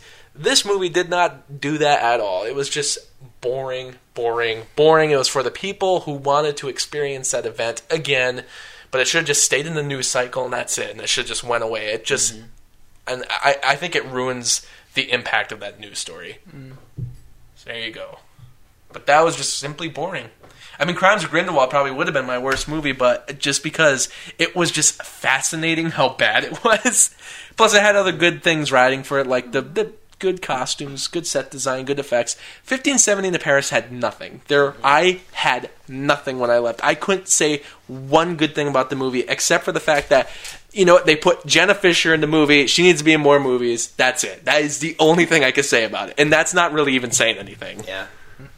Uh, but we can move on to some other categories now. Most disappointing movie? um, I like the same thing. No. Worst movie is the worst movie. the movie you were like, Disappointing hyped is up. a movie you were excited for, and you're like, wow. Like it's, it may not be necessarily the worst movie you've seen, but it's definitely it was the biggest letdown. Well, well, real quick, what, Chloe, was yours still Crimes of Grindelwald? No, biggest letdown? actually. What was it? Really? Mine was Ant Man and the Wasp. What? You were more excited for Ant-Man and the Wasp than Crimes of Grindelwald. no way. Well, just That's I mean, not true. based on like what you Wait, got and yeah, what you okay. wanted. Yeah, what I was expecting from Ant Man and the Wasp was more than I got. Like, Okay. so like, Crimes of Grindelwald, I was excited for that, but like, I kind of wanted to try to not double up on categories, so like, I kept this one kind of separate. Like, I was Oh, okay. expecting way more from Ant Man and the Wasp than like what was actually in the movie. Like, it was boring. I didn't really like it. It wasn't. It definitely wasn't the worst movie of the year. Yeah. that was still definitely Crimes of Grindelwald, but um, it was just disappointing. It was it was I enjoyed disappointing my first time, and I went and saw it again. I liked it a lot Okay. more the second time. I thought Maybe I'll have to watch it I think again. it's like a 'cause I was s- just it's a solid Marvel movie. Like it's not the best, or and it's not the worst, but it's like it deserves a spot there. Mm-hmm. But it, it coming off of Avengers, it it doesn't seem very special at all. yeah. Yeah, even regardless, like it is a Marvel movie, I think, Mm-hmm. but it felt way more like. Is episodic a word? Yes. hmm It's an episode. It feels like. Yeah, like the only thing I can remember from it is like Ghost. I forget she's in it. Yeah, and the I one time where Sunny he like Birch more than I remember her. yeah, or like when he has the suit super big and he's like running around in his underwear. That's all I I, remember. I remember. remember Or- the Asian guy more than than The, Ghost. the school scene when he's like Oh, when he's like a little kid.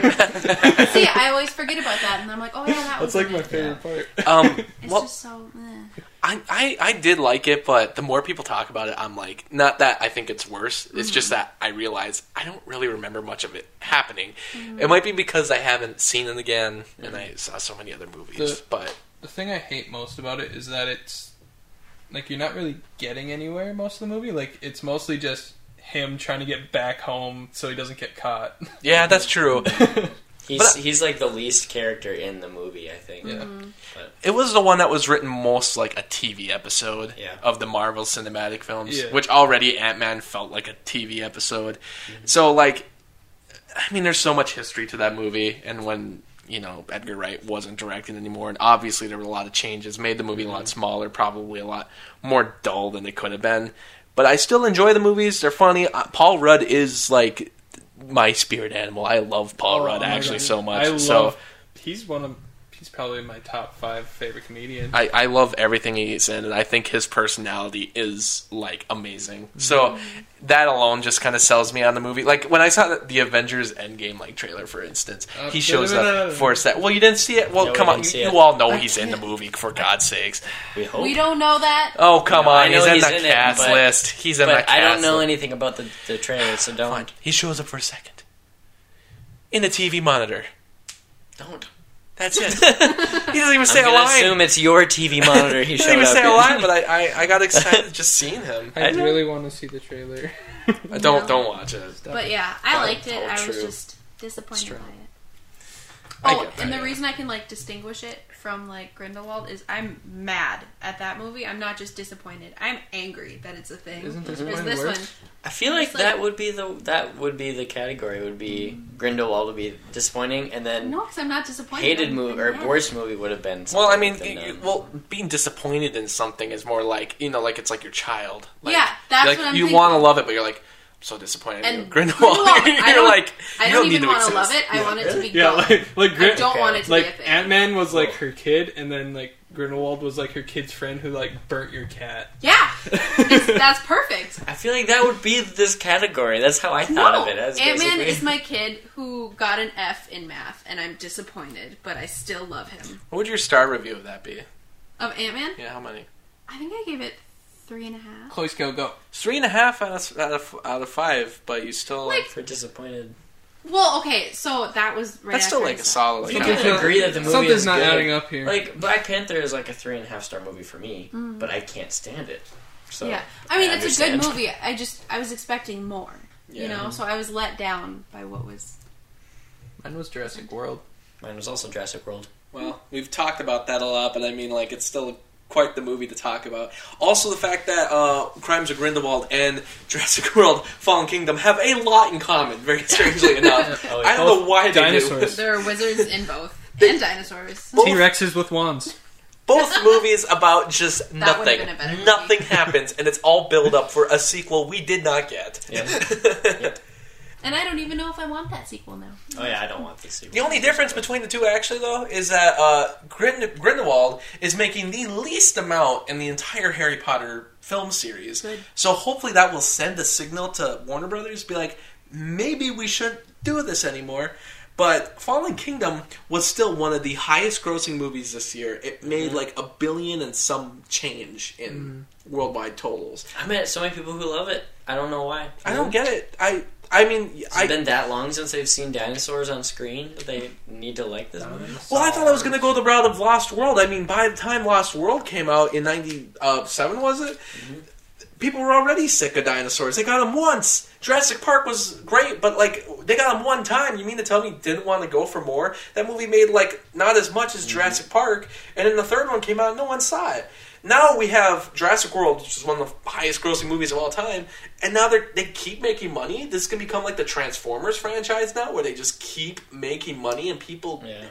I guess worldwide totals, yeah, because like a lot of action movies, you don't rely on dialogue. You just rely on scenes happening and action happening. But the thing is, after the opening third, the rest of the movie sucked. I mean, what do you have to say about it? I mean, Once they got off the island, it, it, was, Yeah. it was bad. That the whole mansion was Exactly. the. Jurassic Mansion. Once The- I realized the that they auction were was gone, done. I was like, they better go back to another effing island soon. The Or, vil- like, The villain or was else. obvious from the beginning. Uh, the, the Chris whole Pratt, for those cloning who haven't the, seen the it. whole cloning girl thing was like cool, but it I don't know felt out of place to me. It was like that. I feel like that should have been the main plot of the story, and that was just like, oh yeah, you're a clone. It doesn't matter. Sorry. Don't you know that she's a clone? I've, you know what? Why has this movie not been talked about more by anybody? Because, like, by the way, that movie cloned a girl. They just did that now. That just happened. That's in that universe now, and it's probably a concept that will never be brought up again. Mm-hmm. And that character sad will 'cause probably not show up. So good. Because Yeah. they never reuse kids. Exactly, and that's what I said too. I'm like, she won't come back, even though it's all her fault that they were released. That's almost why that character was there, so they could have someone relate to the dinosaurs in a way. It's purely the only reason. The only there. reason, like, who wrote that? Like, someone wrote it for that purpose. I will give that movie credit that that villain, while obvious and just a business guy, you know, in a suit, mm-hmm. he actually did some cold-blooded murder in the movie, and that scene was amazing. I was like, mm-hmm. wow, he's just When getting he down to dirty. the, the old guy. Yeah, even though it made no sense logically, and I was like, you have to know you can't get away with all this. Yeah. It was still hilarious that he did it, and I was like, this movie's awesome. But rest of the It just suck. felt unnecessary. Like I feel like he was running the company already. Yeah, that's the thing. Like, what? what was the point of killing him again? Like, he was on his deathbed. Nothing. Like he was. He was. The grandpa was like morally good, so he had to kill him. By the way, Chris Pratt's in this movie, which I keep forgetting about, which is disappointing because what's his name? Owen.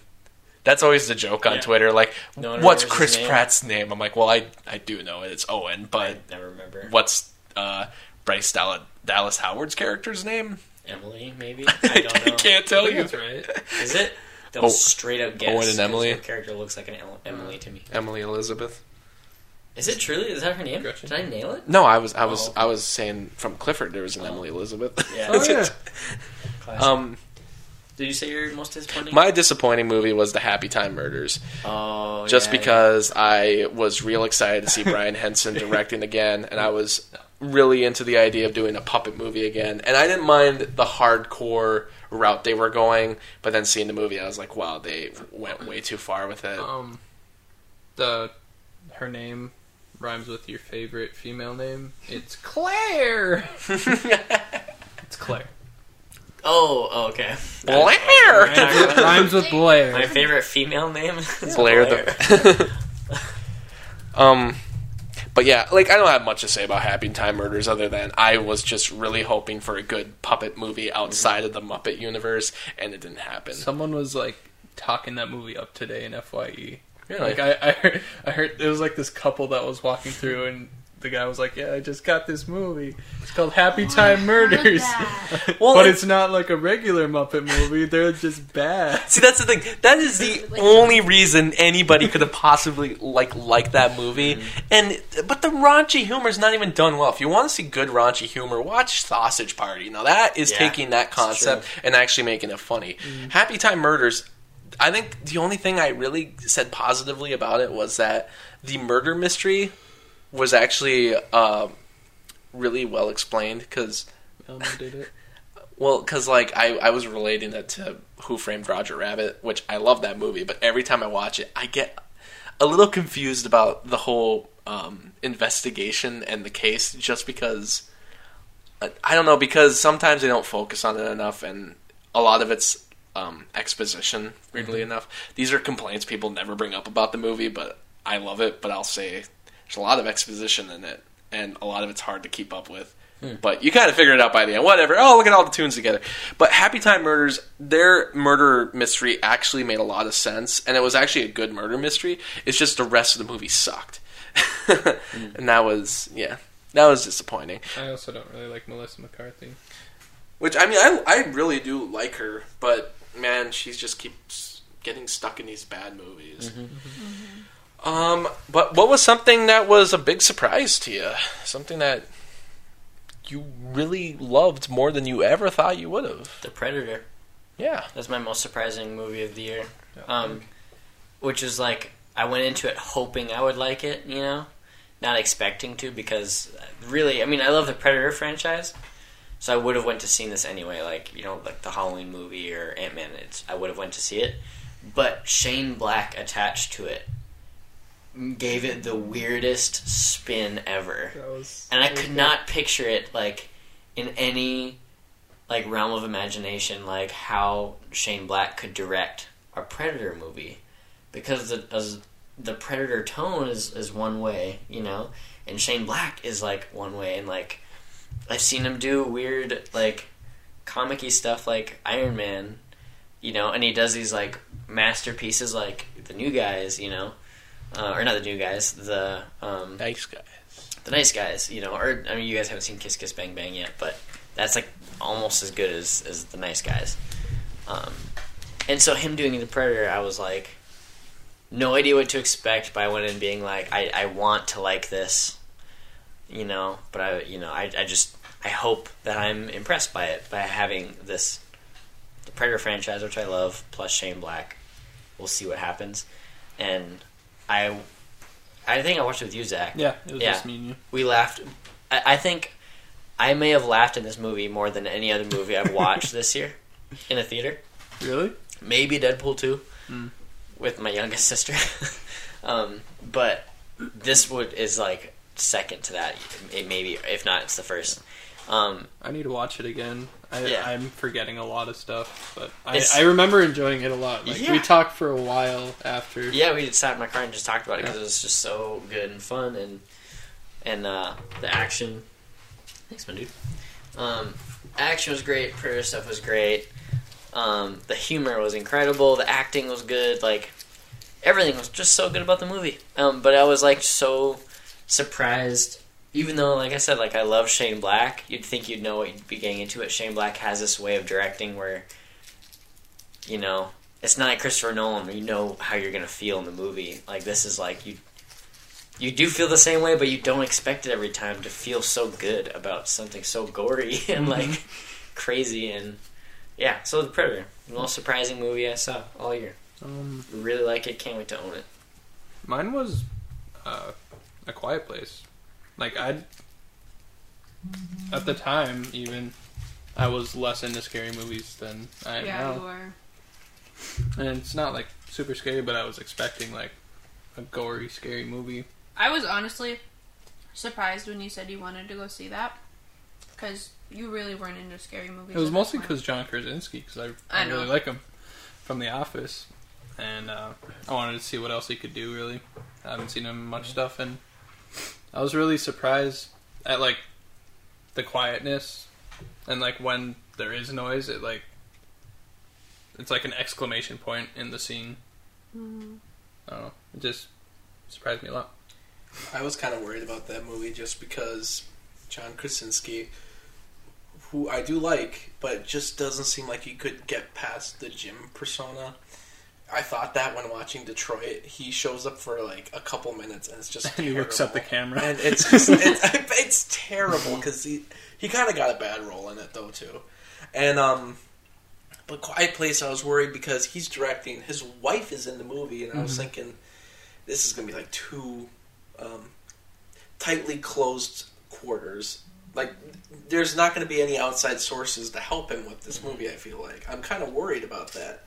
And I mean, for a directorial debut, which I, I don't think it's a debut, but it's definitely his first big movie.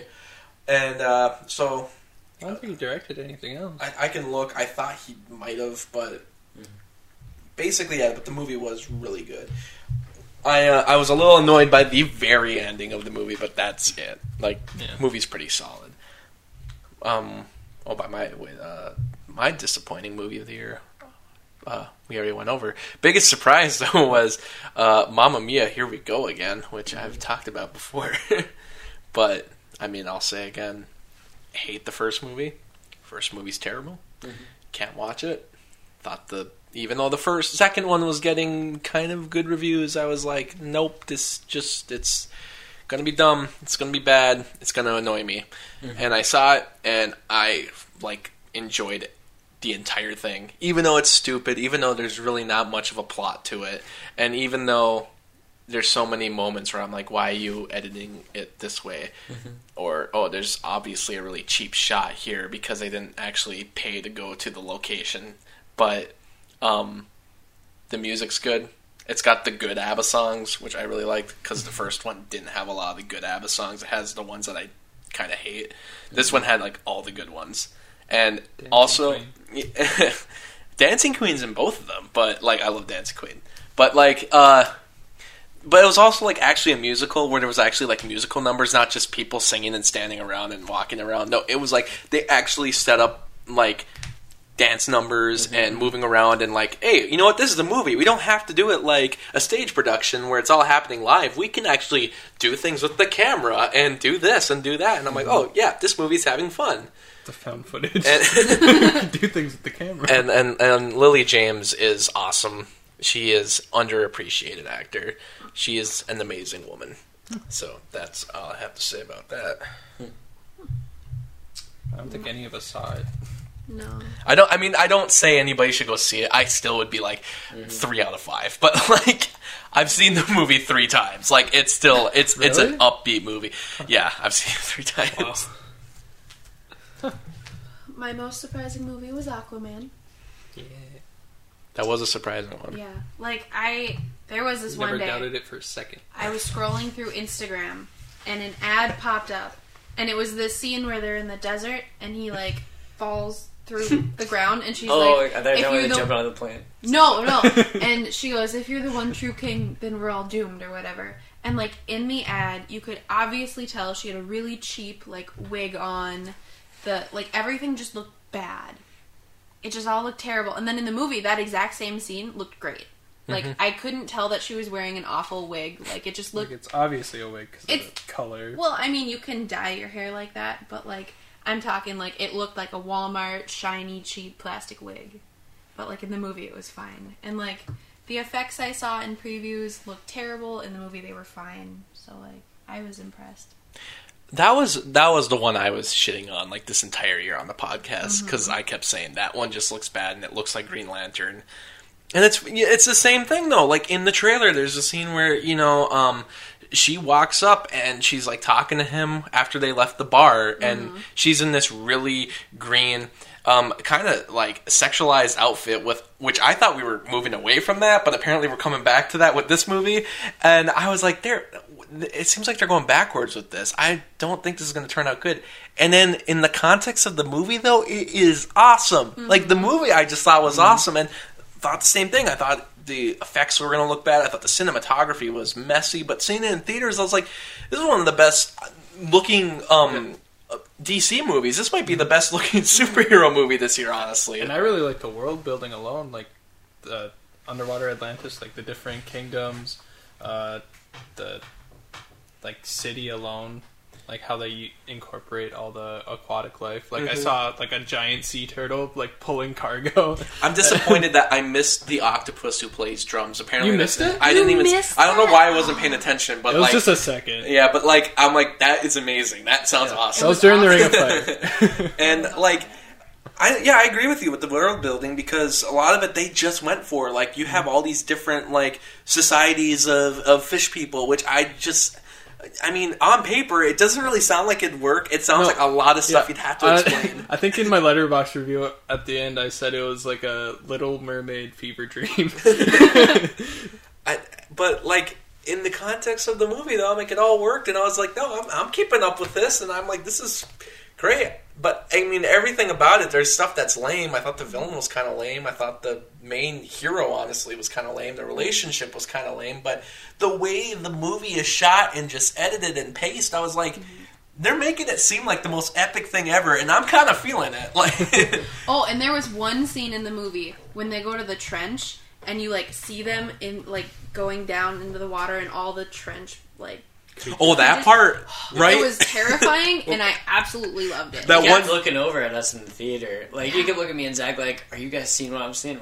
That was Yeah. that part where they just kind of back up and it's like the sound isn't as loud anymore and you just see it all like that was one of the coolest the things. James Wan is scene a horror director. I mean, yeah. Well, I, and- he's the one who does Conjuring, right? I mean, he did Conjuring, and he also. I mean, I should have known this movie would have been fun because he did uh, Fate, not Fate of the Fury, but Fury 7 and I mean that movie.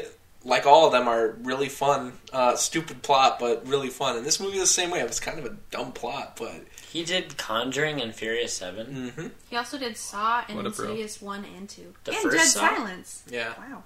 that was like his debut Wow. with Saw. I didn't research him before I saw it. James Wan. He's He- done a lot of weird movies. Like He didn't really get a big budget until. Yeah. Furious Seven, which everyone thought was super random. And then he did the movie, and it was like everyone really liked it. Mm. And Aquaman was the same thing, like just a lot of fun. I know you hated it, but I didn't hate it. I just, you know, the underwater stuff was real cool. Mm-hmm. Anything, anything above the water on land was ugly as hell. I thought, like all the fighting scenes, like when they're in like that, like, uh, like I don't know, Mediterranean village, like. Mm. Like you could almost see the the cables like holding them up, like when they're like flying through the air, and it just seems so cheap compared to the other DC movies we've already got. Like, it it just it still feels in descending order as they come out. You know, so you didn't like the fight scene in Italy, like, that the little- idea of it made sense to me, but like it just it looked. She turned wine into icicles.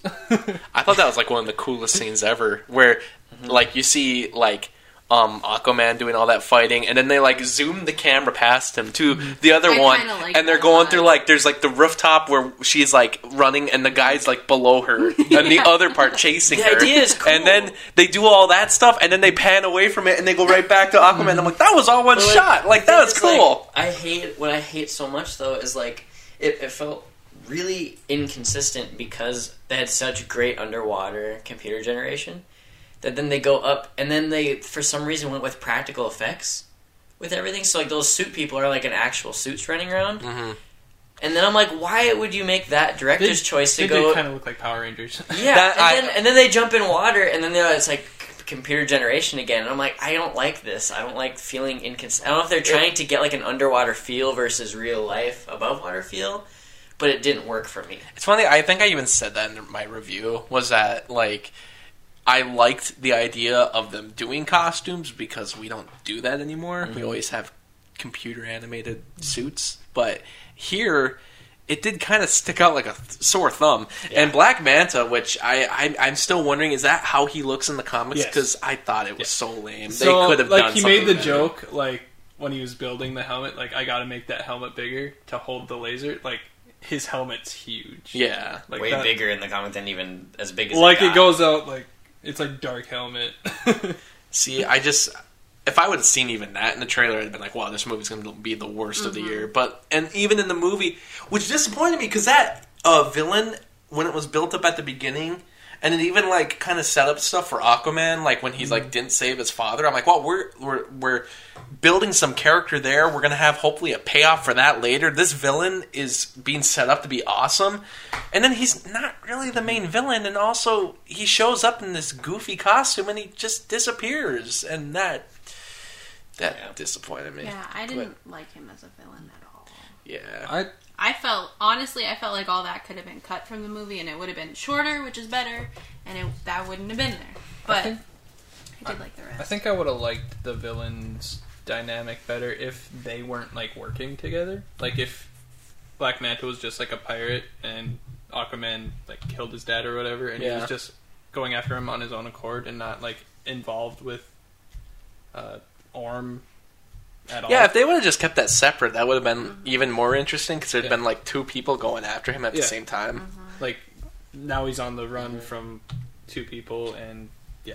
I also I don't even really mind that like they they sequel baited that at the end. Yeah. And he's apparently going to come back, and I don't mind that either. I'm like, that's a good idea because y- you know you got to pay him off more. I just kind of hated that the beginning of the movie centered on it, and now it's not going to be uh, paid off until the second one. So why did you even make it such a big deal in this one if you're not going to finish it off? It just felt weird. Mm-hmm. It kind of reminded me, honestly, of the first Superman movie when General Zod just shows up. He's thrown into the Phantom Zone, and nothing is brought up about it until Superman 2. Mm-hmm. But, like, granted, that one was meant to be um, a two part movie where Superman 2 was supposed to come out a year later and be like one full movie. A bunch of changes ended up happening, so that didn't happen. But that's what I thought of instantly. I was like, wow, so uh, we're following old school DC rules now, right? Where you show you show the sequel's villain right away and you get rid of him. Okay.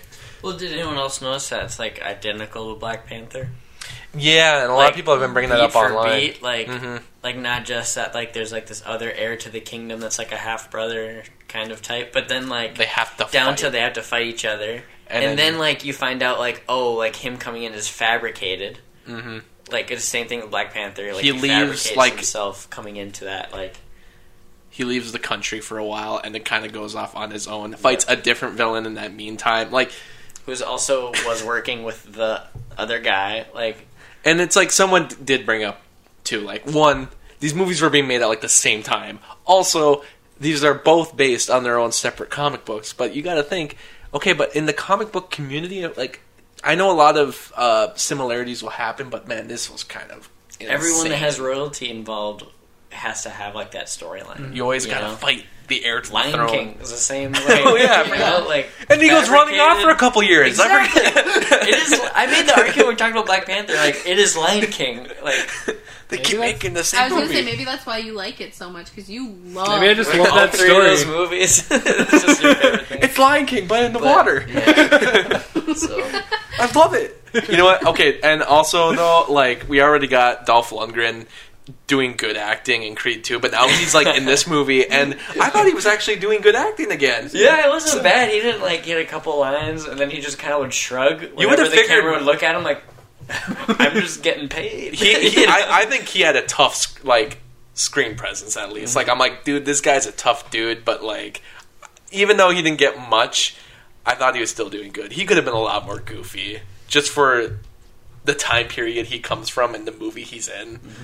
Um, I, I'm just, I, I think anybody in like the past looking at today would be flabbergasted that they made an Aquaman movie. I mean, that used to be the running joke in that Entourage show, which I'm bringing up again. Show sucks, I- but like, I was a Aquaman uh, fan since uh, Justice Justice League Unlimited. Yeah. TV show. back in the day, like he was like, 2010. yeah, he was like the badass, like, like basically Jason Momoa. Yeah. a harpoon hand.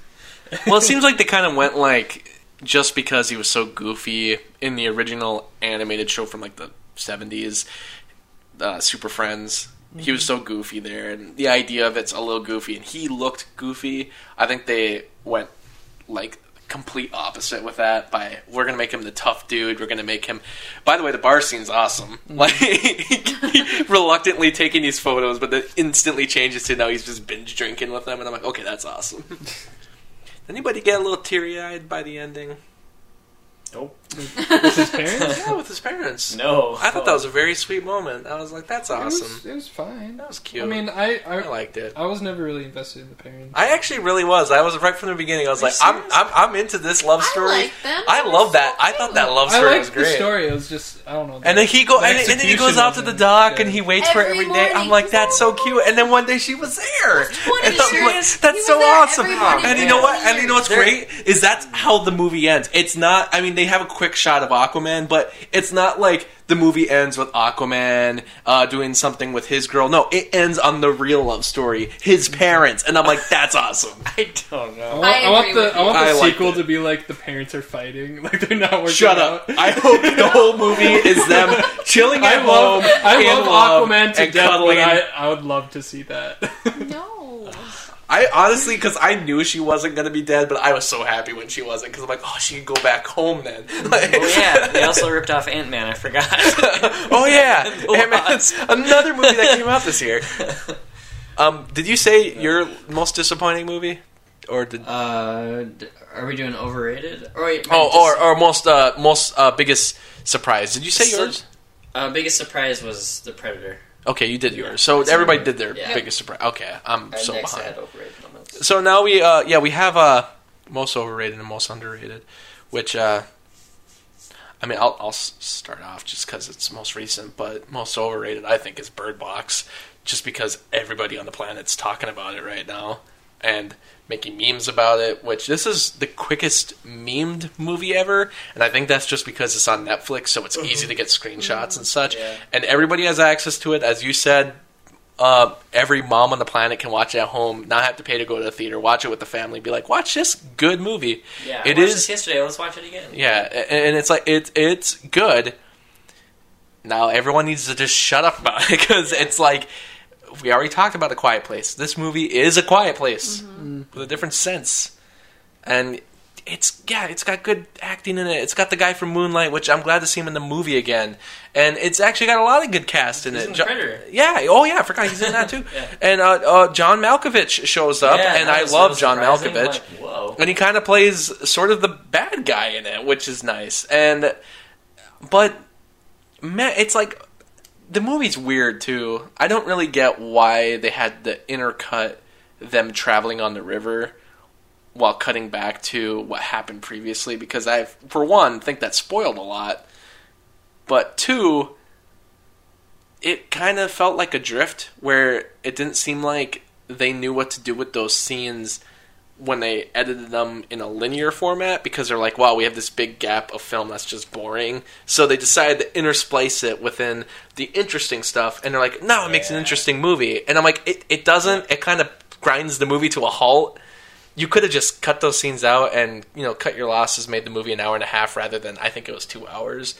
Which, but you know that's the fear. Can't make a movie an hour and a half anymore, otherwise it's not good. Yeah, you're right. It was like Adrift, but then sliced in the middle was Dawn of the Dead. Like, basically, that's what it Yeah. was Dawn of the Dead. But, like, I guess from the trailer, I thought it was going to be more like. Not the premise, but I thought it was going to try and feel like The Revenant a little bit. I don't know why. Bird Box? Yeah, from the trailer. I At least I, never didn't watch it. the full trailer. I I watched the first. Because there's like a first half and the second half of the trailer. And The first half is her on the river and then in the woods screaming about her kids. See, And I'm like, oh, this looks super revenant. And then I stopped watching the trailer. And then when I watched it with Sophie and Tyler, and they were looking what movie to watch, and they watched the trailer, and so I like closed my eyes, but I still could hear it. And then I realized, oh my gosh, they have a whole second half of the trailer where it's like the prequel, essentially, like them, you know, figuring out what's going on, I- the apocalypse part of it. I I didn't even know about Bird Box till like three days ago. I don't. I haven't The seen mystery of Netflix not promoting anything. Roma, no one would ever know that Roma's on. It. Yeah, mm-hmm. so I I know nothing. It just it traveled through social media, but like social media, it goes by so quick. It was mm-hmm. popular for 15 minutes and now it's gone. Mm. And but I, I was lucky enough to catch it during that time, and I don't know. I mean, it's good, but I mean, I I, I completely understand why it's popular. Mm-hmm. It's just disappointing to me because I'm like, there were so many other good movies this year that deserve this same kind of popularity, and it's not going to happen because it doesn't Deserve have a. Netflix release. Yeah. Yeah, but uh, what do you got for overrated? Uh, mine is Venom. Like Yeah, there was a lot of Does anyone like it though? I yeah. mean, well, there's a lot the of people who Becca like it. loves it. There is a community who loved Venom, and it is. Well, huge. it was so My brother hyped and to be my mom like this it. huge thing, and then there was, is it connected to the MCU? Is it not? There's so much speculation. Tom around it. Hardy. Yeah, I think Tom my Hardy. mom loved it too. There's just so much, and it just turned out to be average or even below average of a movie. And I don't know. I thought the movie's gonna be way worse than I thought Mhm. than what I got. Everyone's been making the comparison to Upgrade also, which I think is the Yeah. better movie. That- but Yeah, like, I still did enjoy Venom, and I can easily remember a lot about it too, and that surprises me because I was thinking this is forgettable, but I do actually remember a lot that happened, and uh, yeah, I mean it was fine, but it's just like it's not in in this day and age of what is expected out of a superhero film. I think that movie was kind of a letdown. Obviously, I think a lot of people were let down, but there are still a huge crowd out there who loved it. there's a. I've talked to a lot of people who really liked it. Like people at work Yeah. are like raving about it, And it did make came tons out. of money. That's crazy. And like overseas, it made like even more, like than over here. Mm-hmm. I haven't met a single person yet that liked it. That's why I'm blown away. But I mean, I don't know. For, I also just follow a lot of stuff online. The film Twitter community did not accept it. Yeah, definitely did not. Uh, my most overrated was, even though I loved it, was A Quiet Place. Like it was Mhm. good, but it got a lot of hype that I don't think it needed. I feel like the hype came and went real quick too.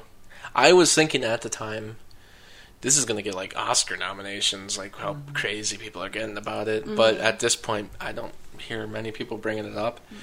But I, I do want to watch it again. Mm-hmm. I I liked it. I just I don't think it needed as much hype as it got. Like, There were better horror movies. yeah, sure. I heard people being like, "Oh my god, it's the best! Like, it's gonna, it's gonna revolutionize horror movies." I'm I- it's really Well, not. Honestly, I don't even think it's a horror movie. Like I, I, comedian uh, type actors play a, a horror movie. Every Like, horror movie is a silent film. Yeah. I honestly, I We're throw it. have like freaking Chris Pratt is gonna be in a movie about a monster that can only smell, you know, and it'll be great. He's gonna direct it. Stop smelling. Quick, put on Old Spice. I, I think it's more of a sci-fi hear movie us, anyway. But put on some Yeah. Old Spice. But um, yeah, I. Do you think they'll do a sequel based on that ending? I hope I heard they were. That ending annoyed me anyway because I was like, "Oh, cool! They found a solution right after everything that happened." That's I hate movies that do that. Like, if you're gonna have a solution to the problem, wait a couple years, do a time jump, or wait for a sequel. Don't do mm-hmm. it two minutes after what just happened, mm-hmm. because that just ticks everyone off. Like, hey, if you would have figured that out two seconds ago. Hell, you kind of already had it figured it out, but you just didn't piece it together, I guess, until now. Like, ah, yeah. I don't know. I just feel like sometimes when I'm an audience member, I'm like, I feel like if I was in that situation, I would have figured this out. And hmm. but maybe maybe not. Maybe maybe that's the art of film. It makes you feel smarter than you actually are. I don't know. I don't know, I'll piggyback off Chloe. I have a tie for overrated movie, which is between Quiet Place and Black Panther. Quiet Place, like, I was like hoping for a lot more than what I got, and what I got was like a decent movie. It was average. I think I gave it like maybe three and a half stars. Um, but really, even that was only because like the movie looked good, it had decent editing. Um, and then the idea of someone like of her like giving birth, like the, Yeah. probably the loudest thing in history. yeah. Um, But that's where all the suspense is. And then it's over. You know, like, Yeah. but like I don't know. I just the, the premise is like, oh, it's neat, but it's also nothing we've never seen before. Mhm. Like in just normal sci-fi movies, you know, and like.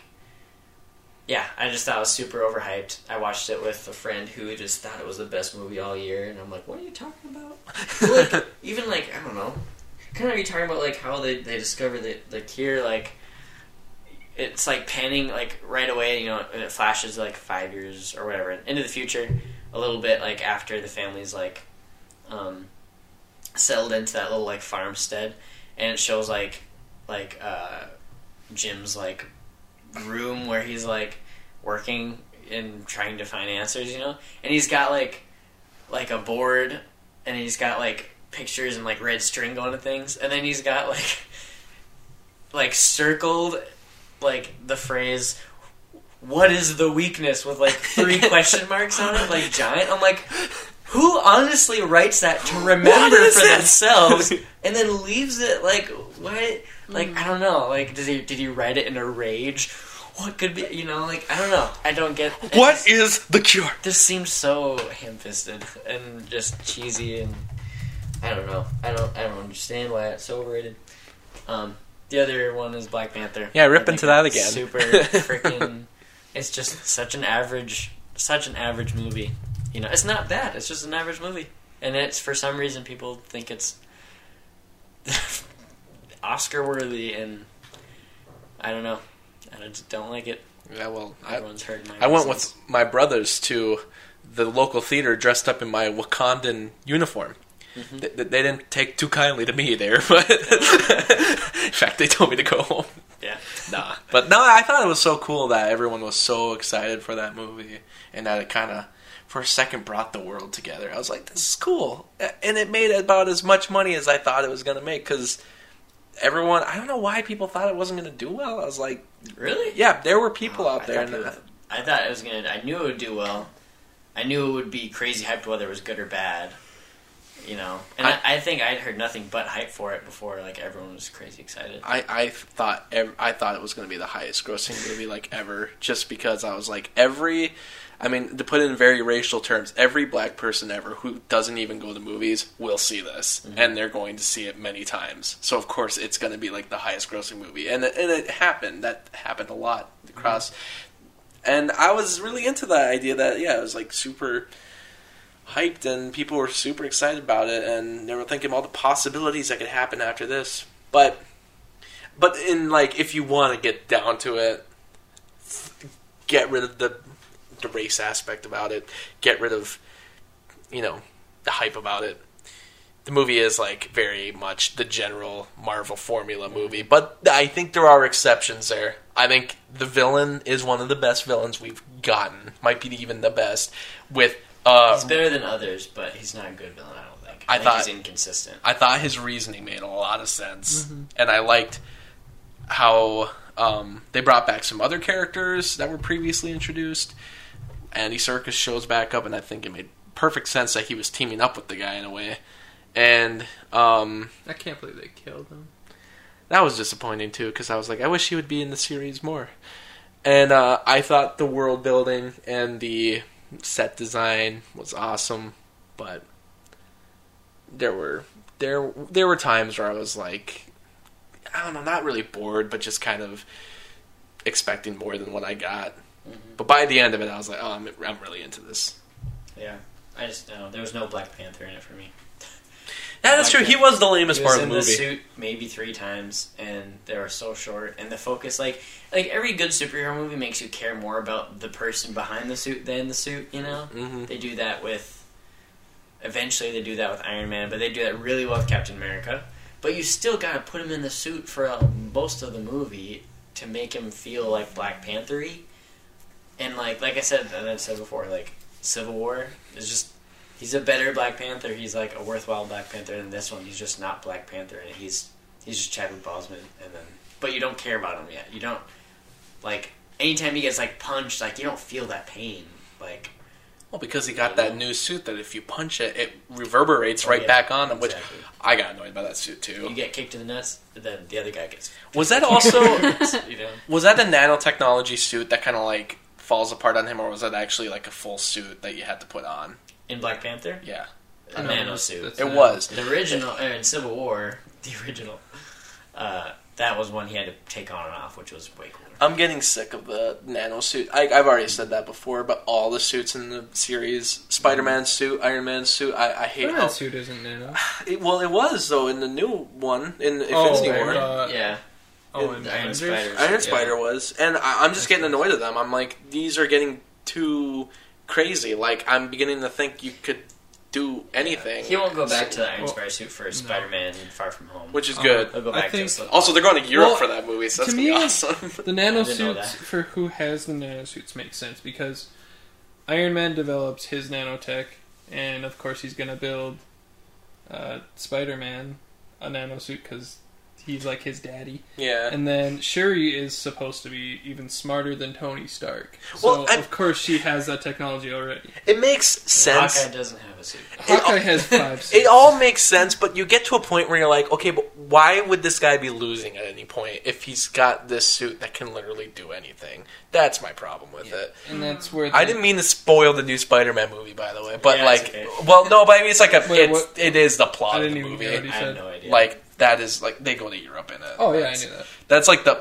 I'm sorry. I, that's fine. it's just like it's a plot it's synopsis, just a and that's now like. to Oh, ruin yeah. Spider-Man. Oh, yeah. Well, stop. But I mean, like, no, it's okay. Oh, yeah. I'm excited just because they're Yeah. finally leaving like New York for once. They did Oh, that in the yeah. first one too, where they went to Washington D.C. and now they're like actually leaving like the Well, states. he like, left the Earth and Oh, yeah. Avengers. I forgot about that. He left the dimension in Spider Verse. Uh, that reminds me. I bet since I can't watch anything Avengers Endgame, I've been like watching a lot of like Spider-Man Far From Home stuff on YouTube, like Oh, news yeah. and stuff. yeah, I didn't even realize. and I. I feel like I'm like sneaking behind your back. Like, like, Oh, really? like Dad, Dad told me I can't do this, but he didn't Dad tell me I told- couldn't do this. I didn't realize that they So already had so many weed, like. Say you can smoke meth. I didn't realize they already had. I so don't many, know. like, Won't kill me. photos. Um, and then what was uh, we did everybody's uh, Do most underrated? overrated. We'll do underrated quick Wait. too. I didn't overrate it. Yeah. Uh, I mean, one underrated movie I can talk about is just uh, Bumblebee. It's out right now, and uh, it's not really making the money that the other Transformers movies made. Even though this is by far and away the best of all of them, it's It actually looks, a the trailer movie. looks good. Yeah, and I was excited right from the trailer. Good director behind it, good writer behind it, good cast. It is an '80s movie as well, so that was a lot of fun. Even though it's kind of it's for no reason other than well, it's a prequel that happened before Transformers 2007, even though there's hardly any connections to that movie. John Cena's in it, and he's awesome. And uh, it was just a good movie. I mean, you've seen it before. If you've seen E.T., you've seen Iron Giant, you've seen Bumblebee. It's the same movie again, but it does just enough stuff different where it feels new. Mm-hmm. And there is a scene in the garage. That's all I'm going to say. The garage scene is one of the best scenes this entire year, and it's just this kind of monologue done by Hailee Steinfeld, but it is done so well that I'm Oh, like, Steinfeld, that's her name. I keep thinking it's Hayley Atwell. It's not her. which one's Hayley Atwell? I think she's a singer, a different singer, but I don't know for sure. I've heard the name. But we can go on because I, I don't really have much more to say about Bumblebee other than it's like the one not really getting talked about right now of like mm. the four Yeah. big movies out. And I'm like, that one's really good though, but I get why people aren't seeing it because there's all these other movies. But this one's just, it's unfair because then the studio's going to look and be like, no more of that because no one saw it. Let's call Michael Bay back up. And I'm like, I hate the world. Yeah, yeah. Um, I didn't see very many movies this year, and they're mostly blockbusters, and a lot of them were pretty good. But the one that I am gonna choose is Overlord. Same. Like it was. I I didn't know what it was at all going into it. You explained a little bit, like it was kind of like it was gonna be a If, Cloverfield, if I'm but it thinking wa- of it right, I think it's it was supposed to be a It'd be a Cloverfield Cloverfield movie. movie. Yeah, that's and what- then at one point it got discontinued. Yeah, I you think. said that, and then yeah. you said it was like World War II, like zombie thing, Mm-hmm. Nazis or something, and then that's all I knew going into it, and I was pleasantly surprised. It was like it was, it was nothing like super, like something to rave about, but it was Mm-hmm. like a solid, good Nazi World War II movie. Mhm. I definitely think it deserved a little more hype than it got because, like, I really liked it, Mhm. and I would have liked seeing it as a Cloverfield movie because I think that would have Yeah. been a cool expansion of the universe. Mhm. But I also get why it wasn't because the Cloverfield movies didn't do very well. Yeah. Um, but yeah, it was. I wasn't expecting much more than like a cheesy. Like I was thinking of like, oh, this is gonna be like Cloverfield, and like not many Mhm. people are gonna like it. It might be a little boring, but no, it was good. Yeah, I I thought it was when I was watching it, I was like, I cannot believe that a quiet place is getting the hype it's getting, and this Yeah. is like the exact same quality Mhm. of a movie. Like it, it, it honestly, it, it like if I was to put in a movie for that feeling, I'd put in either or. Like it's not better or worse than a quiet place, but Yeah. at the same time, no, you know, Mhm. no, he doesn't get noticed whatsoever. So Mhm. it's it's what it is. But Yeah. I was more entertained by it than I was by A Quiet Place for sure. I thought that one had a lot better like. Like a quiet place didn't have a ton going on until they started to make noise. Like the Yeah. first chunk was a little, other than the kid dying, but Mhm. it was just kind of exposition almost. And then this, it was like the exposition was shorter. I think Yeah. it got to the action quicker. That felt like a Cloverfield movie. It was A Quiet Place. Yeah, Yeah. I know we oh, talked definitely. about it. That was Yeah, there was a that lot of should have just theories been that called Cloverfields because they're on a farm.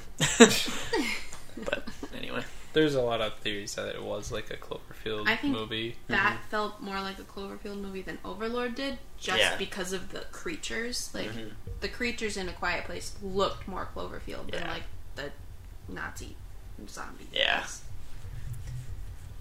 Yep. My uh, most underrated movie is Sicario, Day of the Soldado. I think. Um, it got like no. I mean, it had a little bit of trailers out there, but because it was a change in director, no one was excited for it. You know.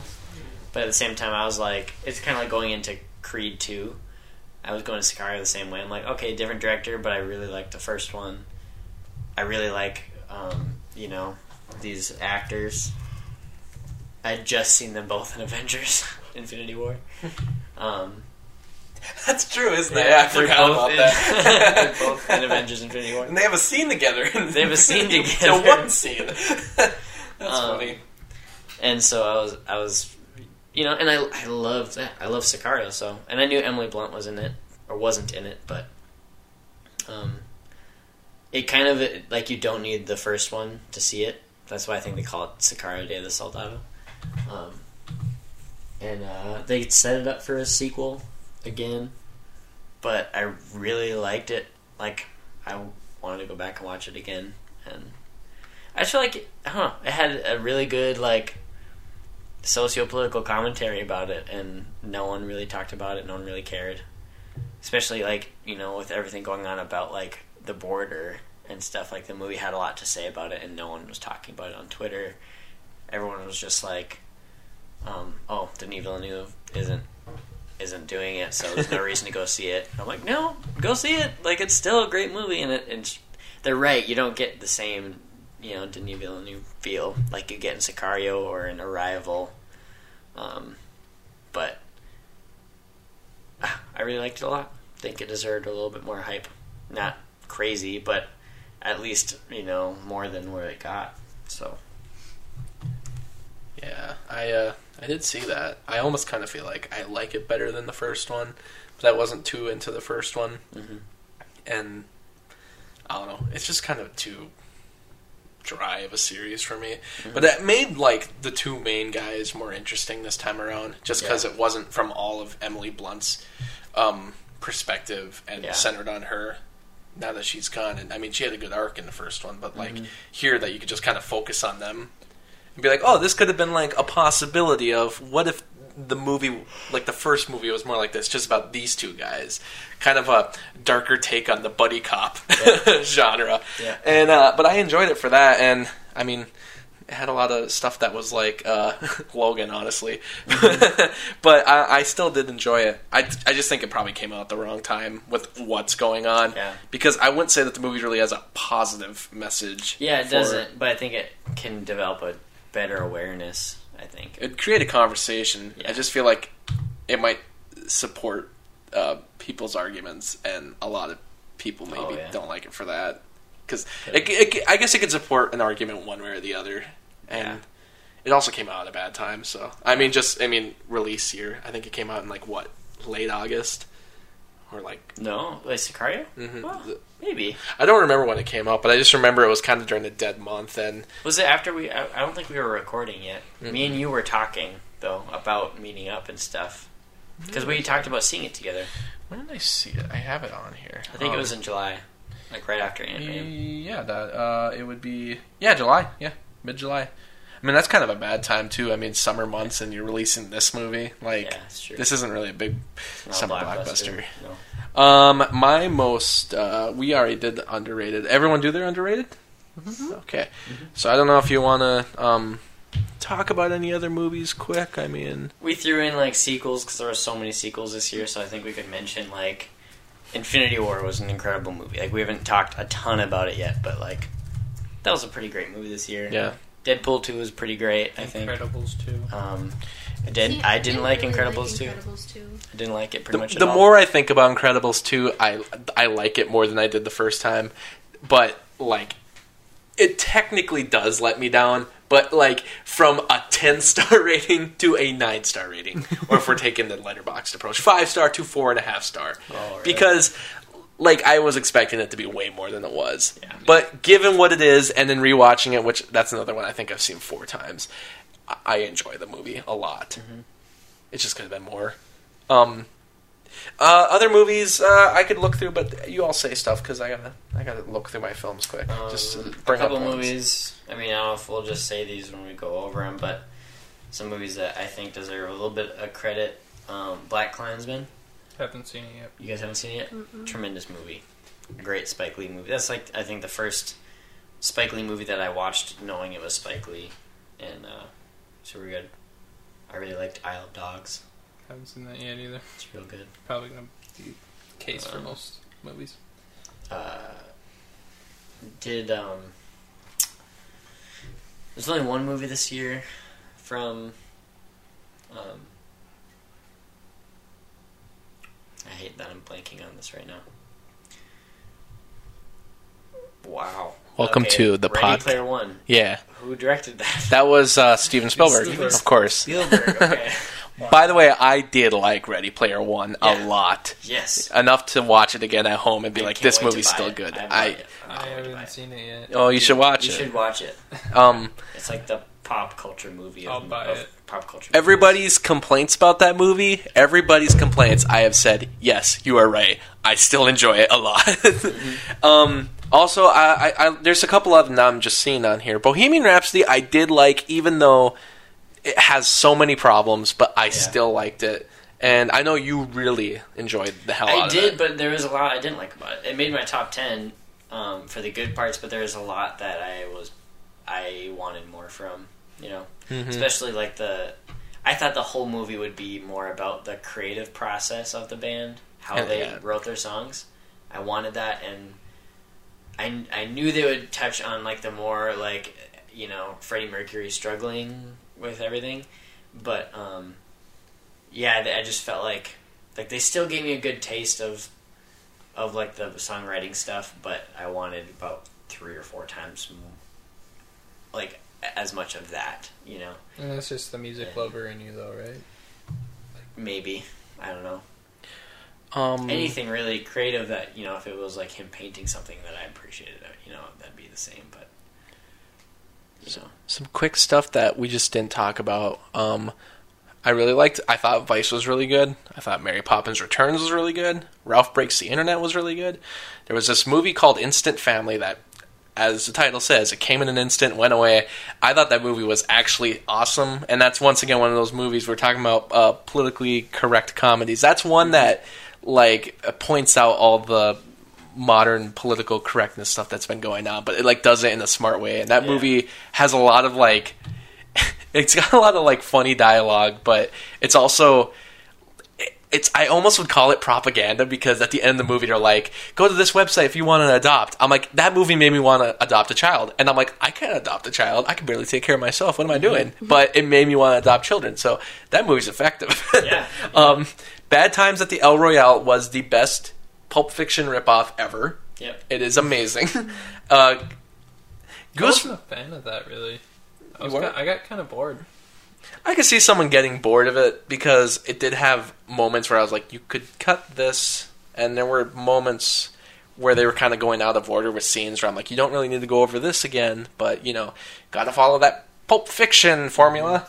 But it did it well, I thought. Like for all mm-hmm. the Pulp Fiction ripoffs that came out in the '90s, Yeah. and this one comes out 20 years later, it mm-hmm. was really good. And I love Pulp Fiction. Yeah. By I the way, feel like yeah. someone who like trained under like Tarantino made it, but that still was clearly not Yeah. it. You know, there wasn't any magic about it. It was a good movie, but not Yeah, it was magical. fine. You know, um, Mission Impossible Fallout, which I've talked about a lot. That best action movie this year might be one of my favorite. Like, might be like my second favorite movie this year. And I did like Ocean's Eight, Teen Titans Go, the movies I've mentioned many times. That movie's funny. It's got some of the darkest jokes, and uh, Dwayne The Rock Johnson, I think, is still delivering some pretty solid B movie action fun with Skyscraper and Rampage. But Rampage is the better of the 2 Worth seeing, I think. I'm bummed I didn't get to go see Rampage. Because I like a good kaiju movie, even though it'd be cheesy as heck. I really wanted to see it. And uh, I don't know, did you did you see Solo yet? Yeah, I was just gonna bring that up. Yeah, I what- actually really enjoyed it. Mm-hmm. I, I did too. Yeah. It was fun. It um There, it's was, there wasn't anything that was like I don't know con- contradicting anything. that's true. Yeah. Like it wasn't. I, Didn't it- fit it's in the not a story I needed, but it was a fun story nonetheless. The only part of it where I really cringed was when he got his name, and that's like in the first five minutes. Yeah. He's like, "Oh, you're Solo, huh?" Han Solo, and I'm like, "I hate Yeah. you. I'm gonna walk out." yeah, that was a Rogue One moment too, Yeah. because like Oh, the Rogue One uh, call Rogue sign- uh, one, and I'm like, is that gonna just be like a Star Wars story trope now? Like, Yeah. Oh, Obi Wan. God. It didn't bug me. For some reason, it didn't bug me. I was just like, Oh, they could do that with Obi old like Obi Wan because like what's what's your what's your what's your name? Uh, uh, old, old What's your birth order? Ben? the old Ben. Obi Wan. they're like, we're looking for an Obi Wan Kenobi. Well, my name's Ben Kenobi. That's, that's not me. well, um, then they also did like I think actually though it's funny that the Star Wars music is now in the Star Wars universe because you hear that like imperial uh, propaganda film and they're using the Empire theme, but it's like Yeah. an optimistic version of it. It's like No. da da da. Yeah, da, if- ah, uh, uh, Like- and I'm like, Yeah. If you watch the Star Wars Rebels TV show, there's like a holiday. Like the day that Order Six. No, this is canon. Order Uh, 66 Order happened. Six- yeah, it's There's a holiday. it's called what is it? Emp- I think it's just called Empire Day. And they like on Coruscant they have like parades and shit. this is the day we slaughtered all the Jedi and killed all the younglings. No, yeah, it's just a big propaganda party, and What? it's Oh it's my great. gosh. No, it's I- actually a I'm- really I'm- good I'm episode. gonna too. watch the show now, just based on that. It's a it's a good show. The first seasons, yeah, but it gets really good. I liked I liked Solo. Yeah, I did too. I just small story, and Actually, um, I like how they, he met Chewie too. Yeah, I, I like like that, that. too. Yeah, it was good. It And, gave uh, more grit to their relationship in the other Mhm. movies in Yeah. a good way. So I liked seeing the Kessel Run finally, and uh, yeah. I liked the fact that they like how they got the Millennium Falcon, how they kind of trashed it at first.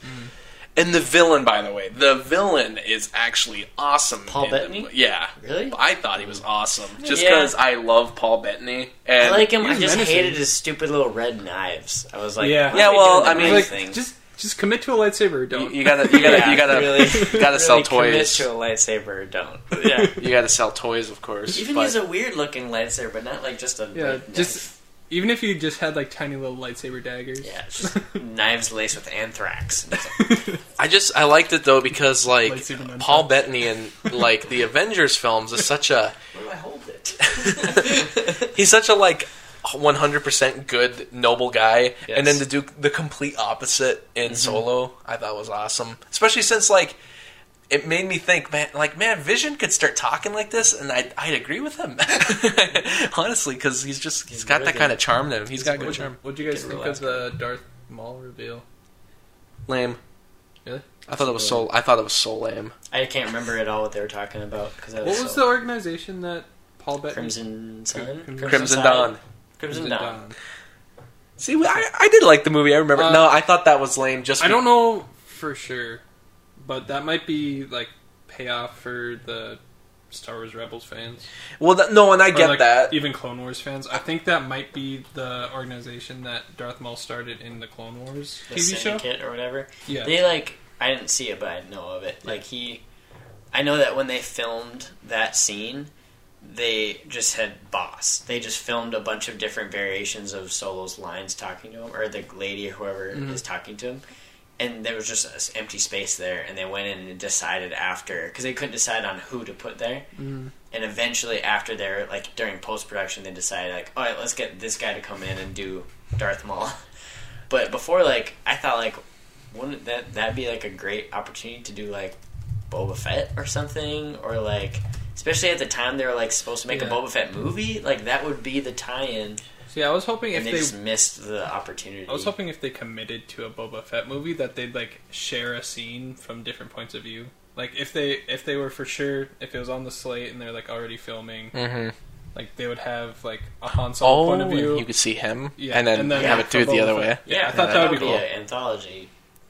Yeah, but- Well, it's like now that Disney's going to have their streaming service, I think they're going to focus way more on doing anthology TV shows rather than movies, which is disappointing because I'd rather see more individual films like they were doing with Rogue One. And even though I haven't been too into the anthology films that they've been, I'm like, you could do some great stuff here with it. yeah. Uh, I didn't like the Darth Maul reveal only because it just felt like it was out of nowhere and it was done for those who had seen Rebels and Clone Wars. Yeah, because everyone else thinks he's dead. Yeah, and I'm like, and I got that he was alive. Like, you know, I went with Rob, and he was like, "Why is he back?" And I was like, yeah, I met so many people that are like, I don't get that it's a prequel to Phantom Menace. and, it's And I'm like, exactly. Like, like I know it's not, but I knew that would be the issue. That some people just don't know, and they're gonna think this is a prequel. Like, how old do you think Han Solo is? was exactly, but I would kind of confuse people. I don't I don't know if it's just like the loop that I like am in on online, like in YouTube and stuff. Mhm. But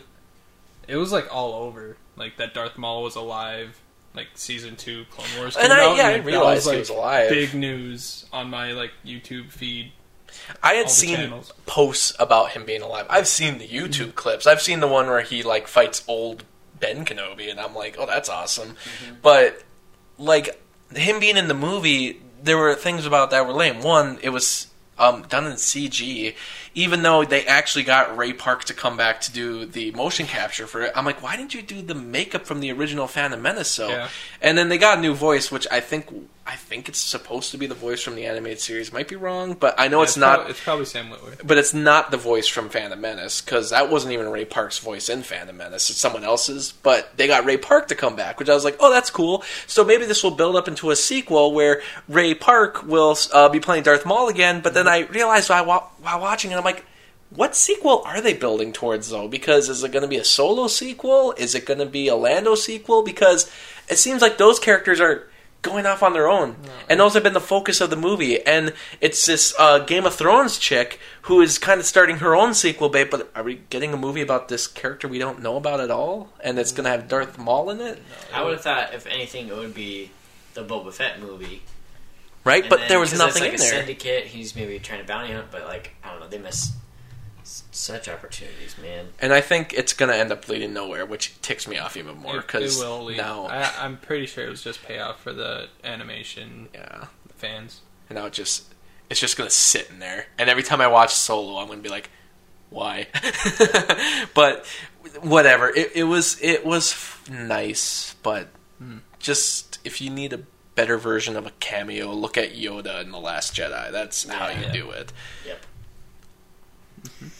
And real quick, Hereditary and The Guilty were really good, and Mandy was pretty cool to Still watch. haven't seen Uh, Mandy. you kept I saying we were gonna go see it. It was so like a like a fever dream. It was awesome. You awesome. gotta just red box it and watch it sometime, dude. American Animals was good, and uh, Won't You Be My Neighbor and Fahrenheit 9 uh, 11 9 were good documentaries.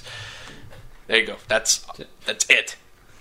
That's it for movies. If you want more depth, just go to Simhouse Studios. Go to cinephilestudios.com to watch my top 10 uh, films of 2018. Shameful plug. Shameful plug. All right, should we just go over our list quick? And Was there even a list really? Like our top five. top? Are we doing top five or top ten?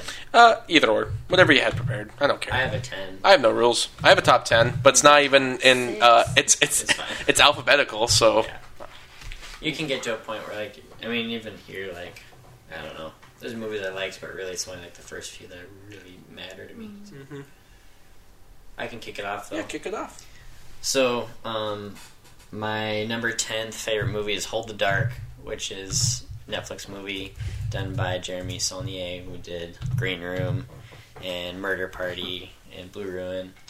Um, I knew I was going to watch it, and then I had no idea it was Jeremy Saulnier. Again, an example of a director that I love and follow. Had no idea that they made a movie. um, it went straight to Netflix. Um, it is really interesting. If you guys get a chance to watch it, I'd like to hear your input on it because I the first time I watched it, I had no idea what to think. I went back and watched it again and really liked it a lot. But it's uh, it's it's very much a um, a like a contemporary movie, I guess. Like um, not con- contemporary, contemplative. I guess is more. It's it's about how it makes you feel. It's all about it's like that kind of art that makes you. It's all about how you feel about it, not really so much about the content. So anyway, that's number ten. Number nine is Ready Player One. I read the book beforehand.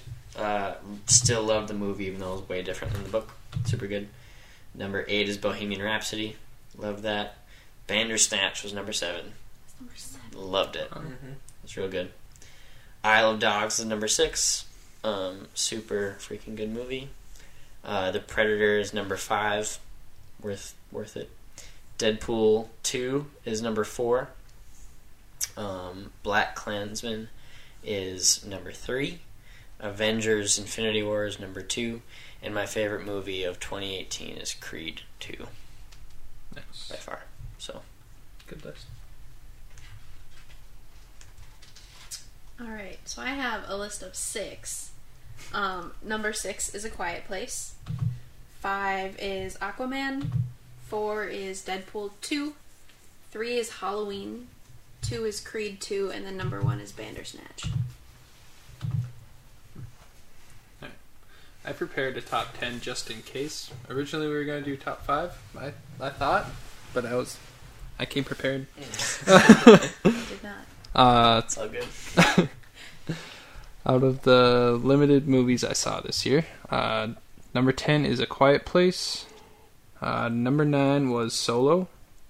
Uh, number 8 was Incredibles 2. Number 7 was Black Panther. Number 6 was Bandersnatch. Uh, number 5 is Deadpool. Number 4 is Aquaman. Uh, oh, that's wrong. Uh, number 3 is Creed 2.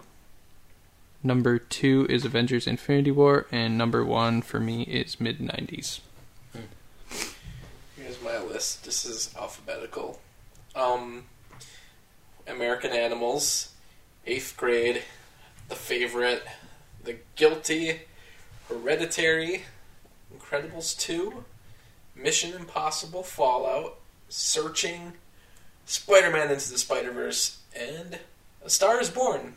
Uh, talk about that at all. But I haven't seen it. that was a movie that happened this year.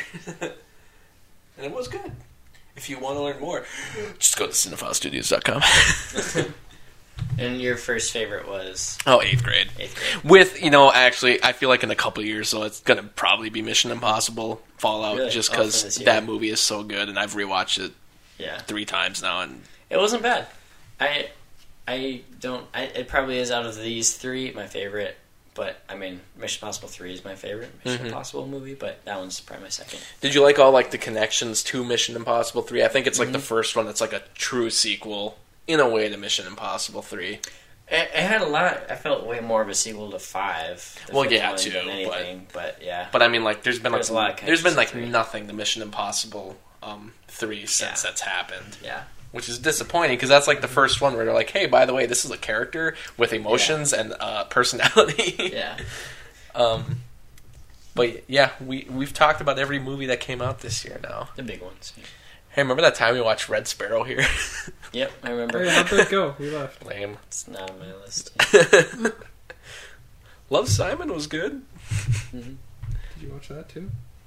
Did you watch that too? Nope, just said mm, do agree.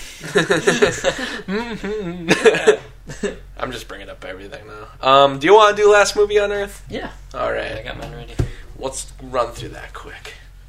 Um, for the listening audience, if you for some reason this is your first time listening, uh, we have an ongoing game that we play through every episode um, called Last Movie on Earth, where we go around the circle and describe the last movie that we saw, and everyone else has to guess what it is, and they can jump in whenever.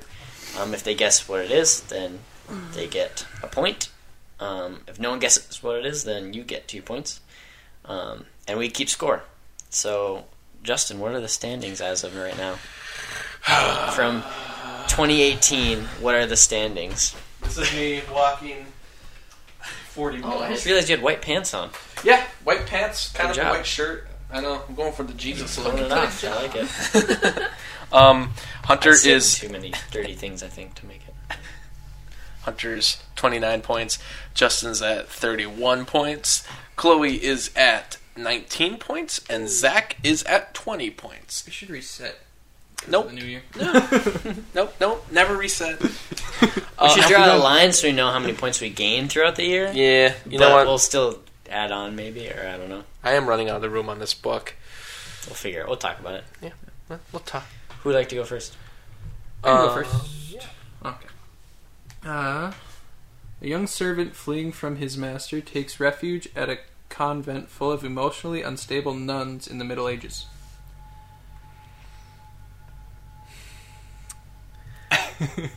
Is this a comedy movie? Who's the main actor? Do you guys need the actor? Yes. Just, can you say it one more time before you say the actor? Yeah. Uh, a young servant fleeing from his master takes refuge at a convent full of emotionally unstable nuns in the Middle Ages.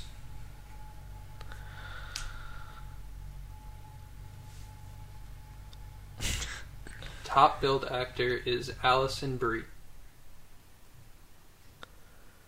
Also, Dave Franco's in it.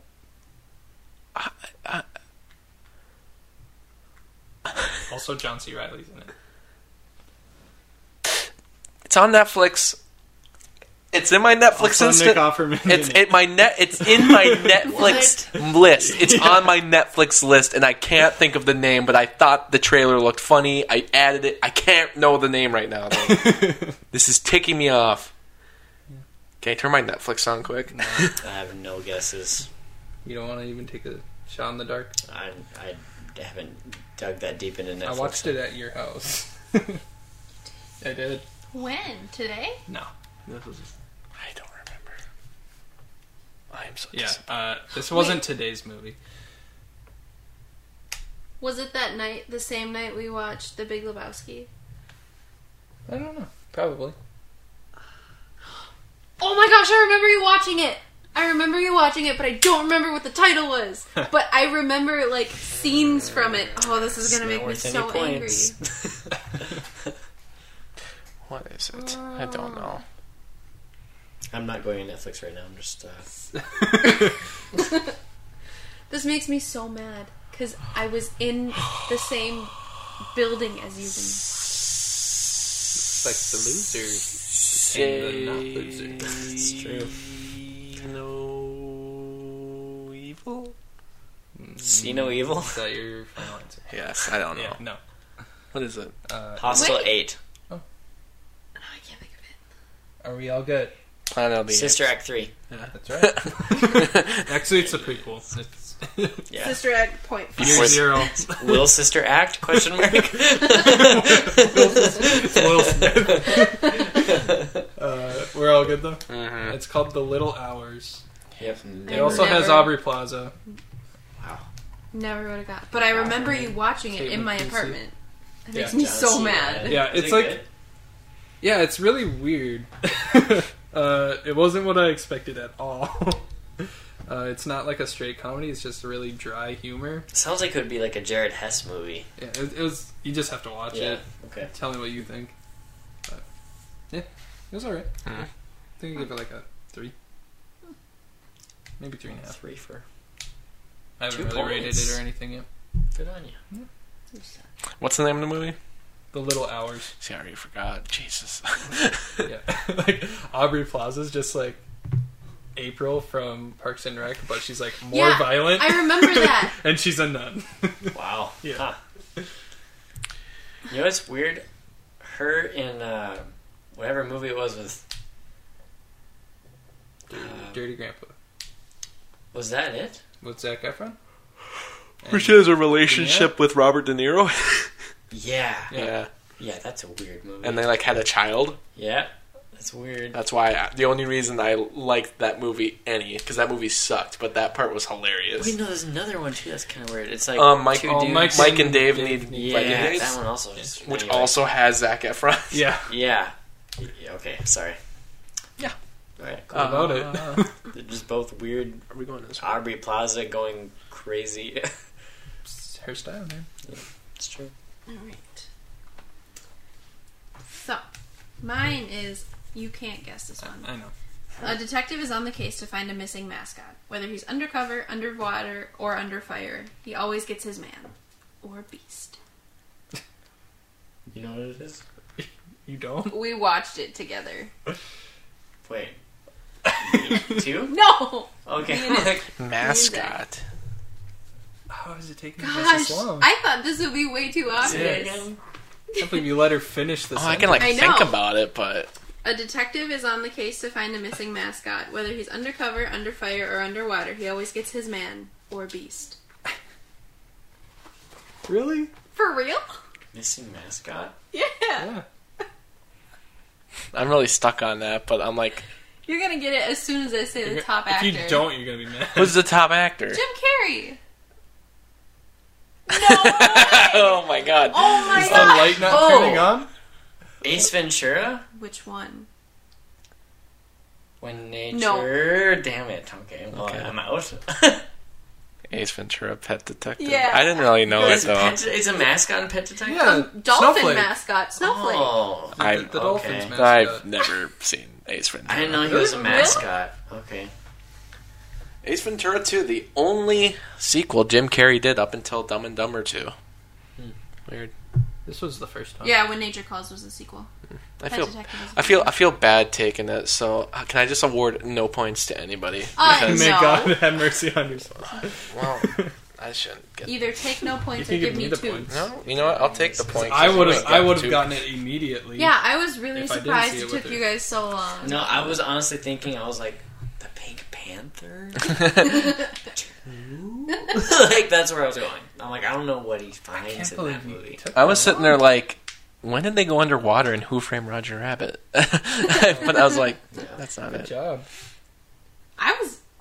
I would have had that after I know. like a detective is on the case. I know. I would have too. I would have been like Ace Ventura, Pet Detective. When you said Jim Carrey, I'm like, okay, it's Ace Ventura, but I mean, because I've seen those movies and I love them, but I uh. just couldn't remember a mascot for either one. So No, Yeah. spank. Snowflake is the mascot for the Miami Dolphins.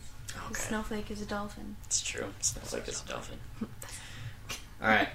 Um, when a mysterious force decimates the world's population, only one thing is certain: if you see it, Oh, Bird box, you take your life. Yeah.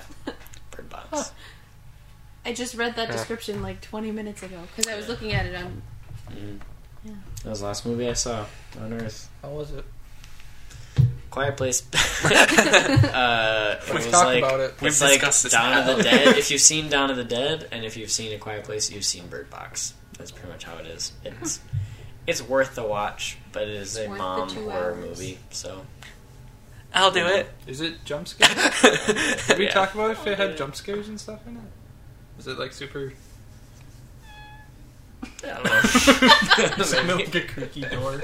Uh, I hope the mic's got that. I could have used some more children sacrifices in the movie. Honestly, I was a little disappointed. Is there any? Well, there was going to be. They were thinking about it. That was the best part of the movie. But they're thinking about it. I'm deciding, and she's like, Alright. "Okay, um, Goebel's gonna get mine right away, so try to guess quick." Uh, in the 1970s, Mexico City, two domestic workers help a mother of four. Roma. Uh, oh, There you go. That was the last movie you watched. That was Did you the watch last it movie. twice? Uh, no, I watched it. I think last night. I did, and you know what? I wasn't into the movie at all. Like I, it, it looked good, and it kind of brought me back to a lot of the artsy um, Italian or um, even like just foreign films I've seen before, but mostly released during like the '60s or '50s.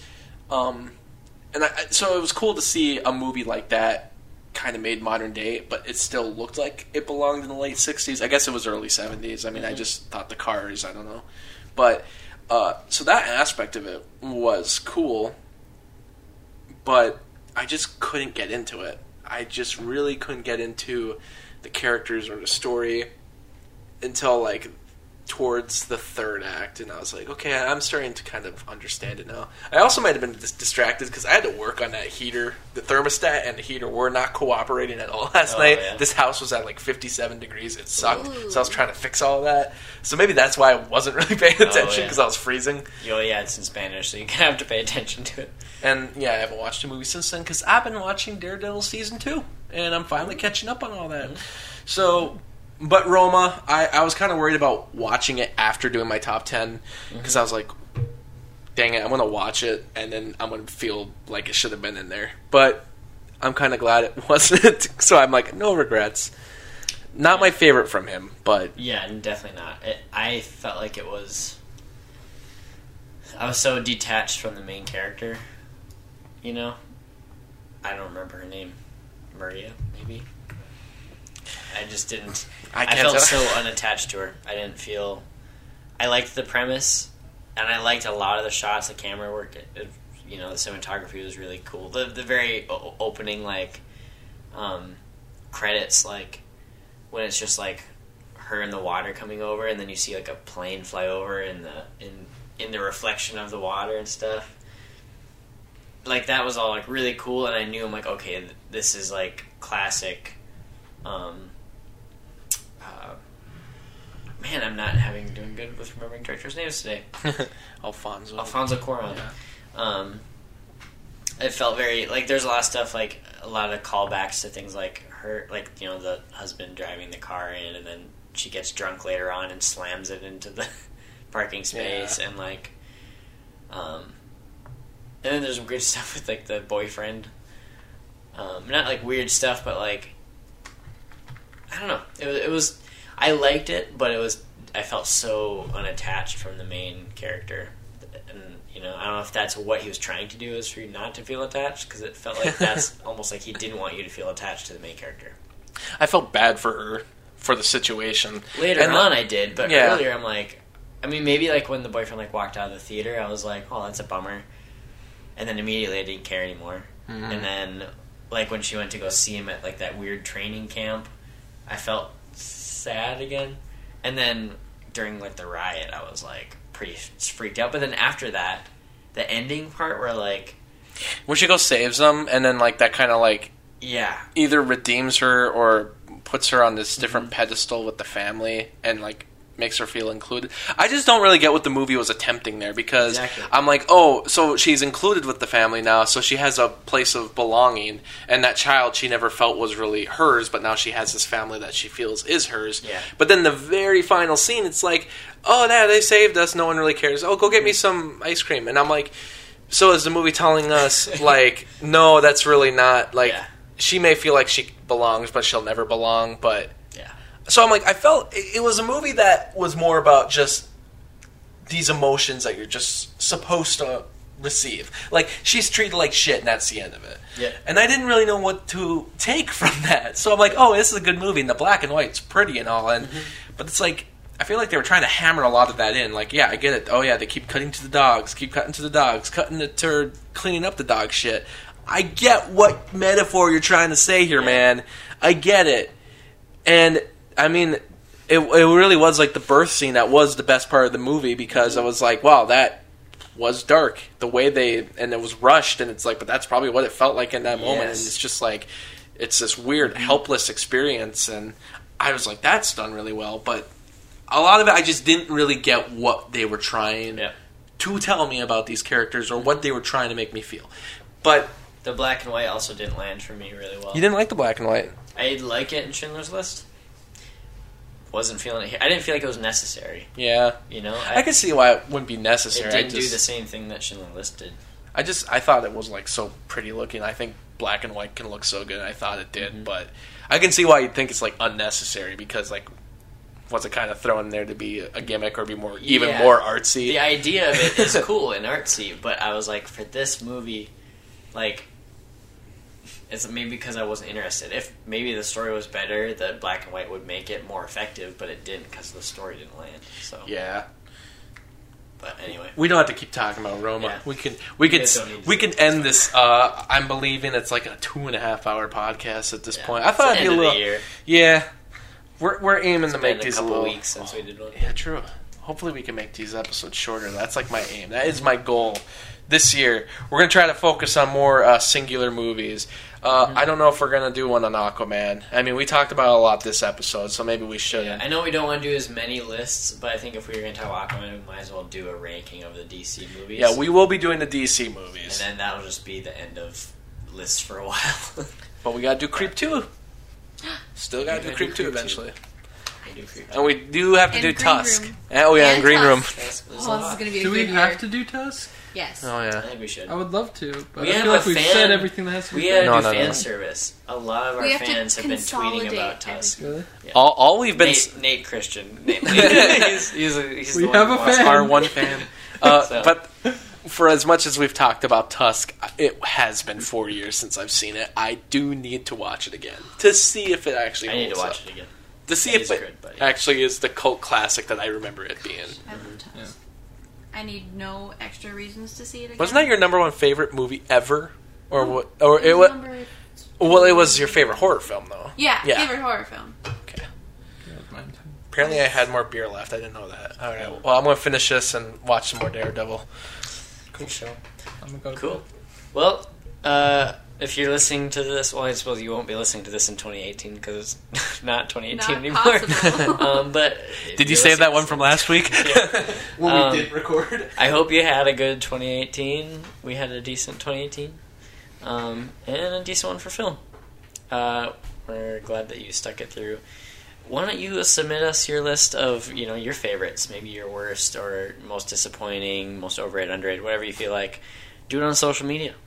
You know, uh, message us on Twitter individually if you want, have to.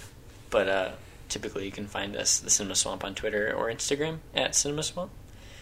Um, yeah. Otherwise, have a good 2019, and um, we'll we'll be there every week with the new movies coming out, and stay tuned to hear what we have to say about them. So, uh, we'll see you next time, and remember.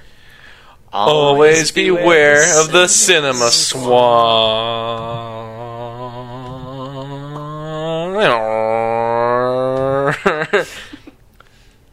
By the way, Jai Courtney will be in the movie this year. Yes, we got it. Storm Boy. Storm Boy? Yep. And uh, apparently, Suicide Squad 2 is coming out I this year. saw that. Yeah. Is this directed by James Gunn? no. Yes. I don't. I don't think it's actually coming out this year. I'm Okay. pretty sure it's is directed by not. James Gunn. Uh, not directed. I heard it was being written, but maybe he'll be Um, directing too. Because sure. I heard directed. I'm pretty sure he's correct. Uh, definitely written. I just saw. I wasn't sure if it was just like a small thing I saw or not. But anyway, are we still recording? yep, we're done. Okay. Uh, I, well, I'll end it here. Cool. Thank you so much for listening to this episode of the Cinema Swamp. What did you think of some of our choices? What were some of your favorite movies of 2018? And what was something that really let you down? Please let us know in the comments. Follow us on Twitter and Instagram at Cinema Swamp and give us a rating on our iTunes podcast page. Thanks for listening and remember, always beware of the Cinema Swamp.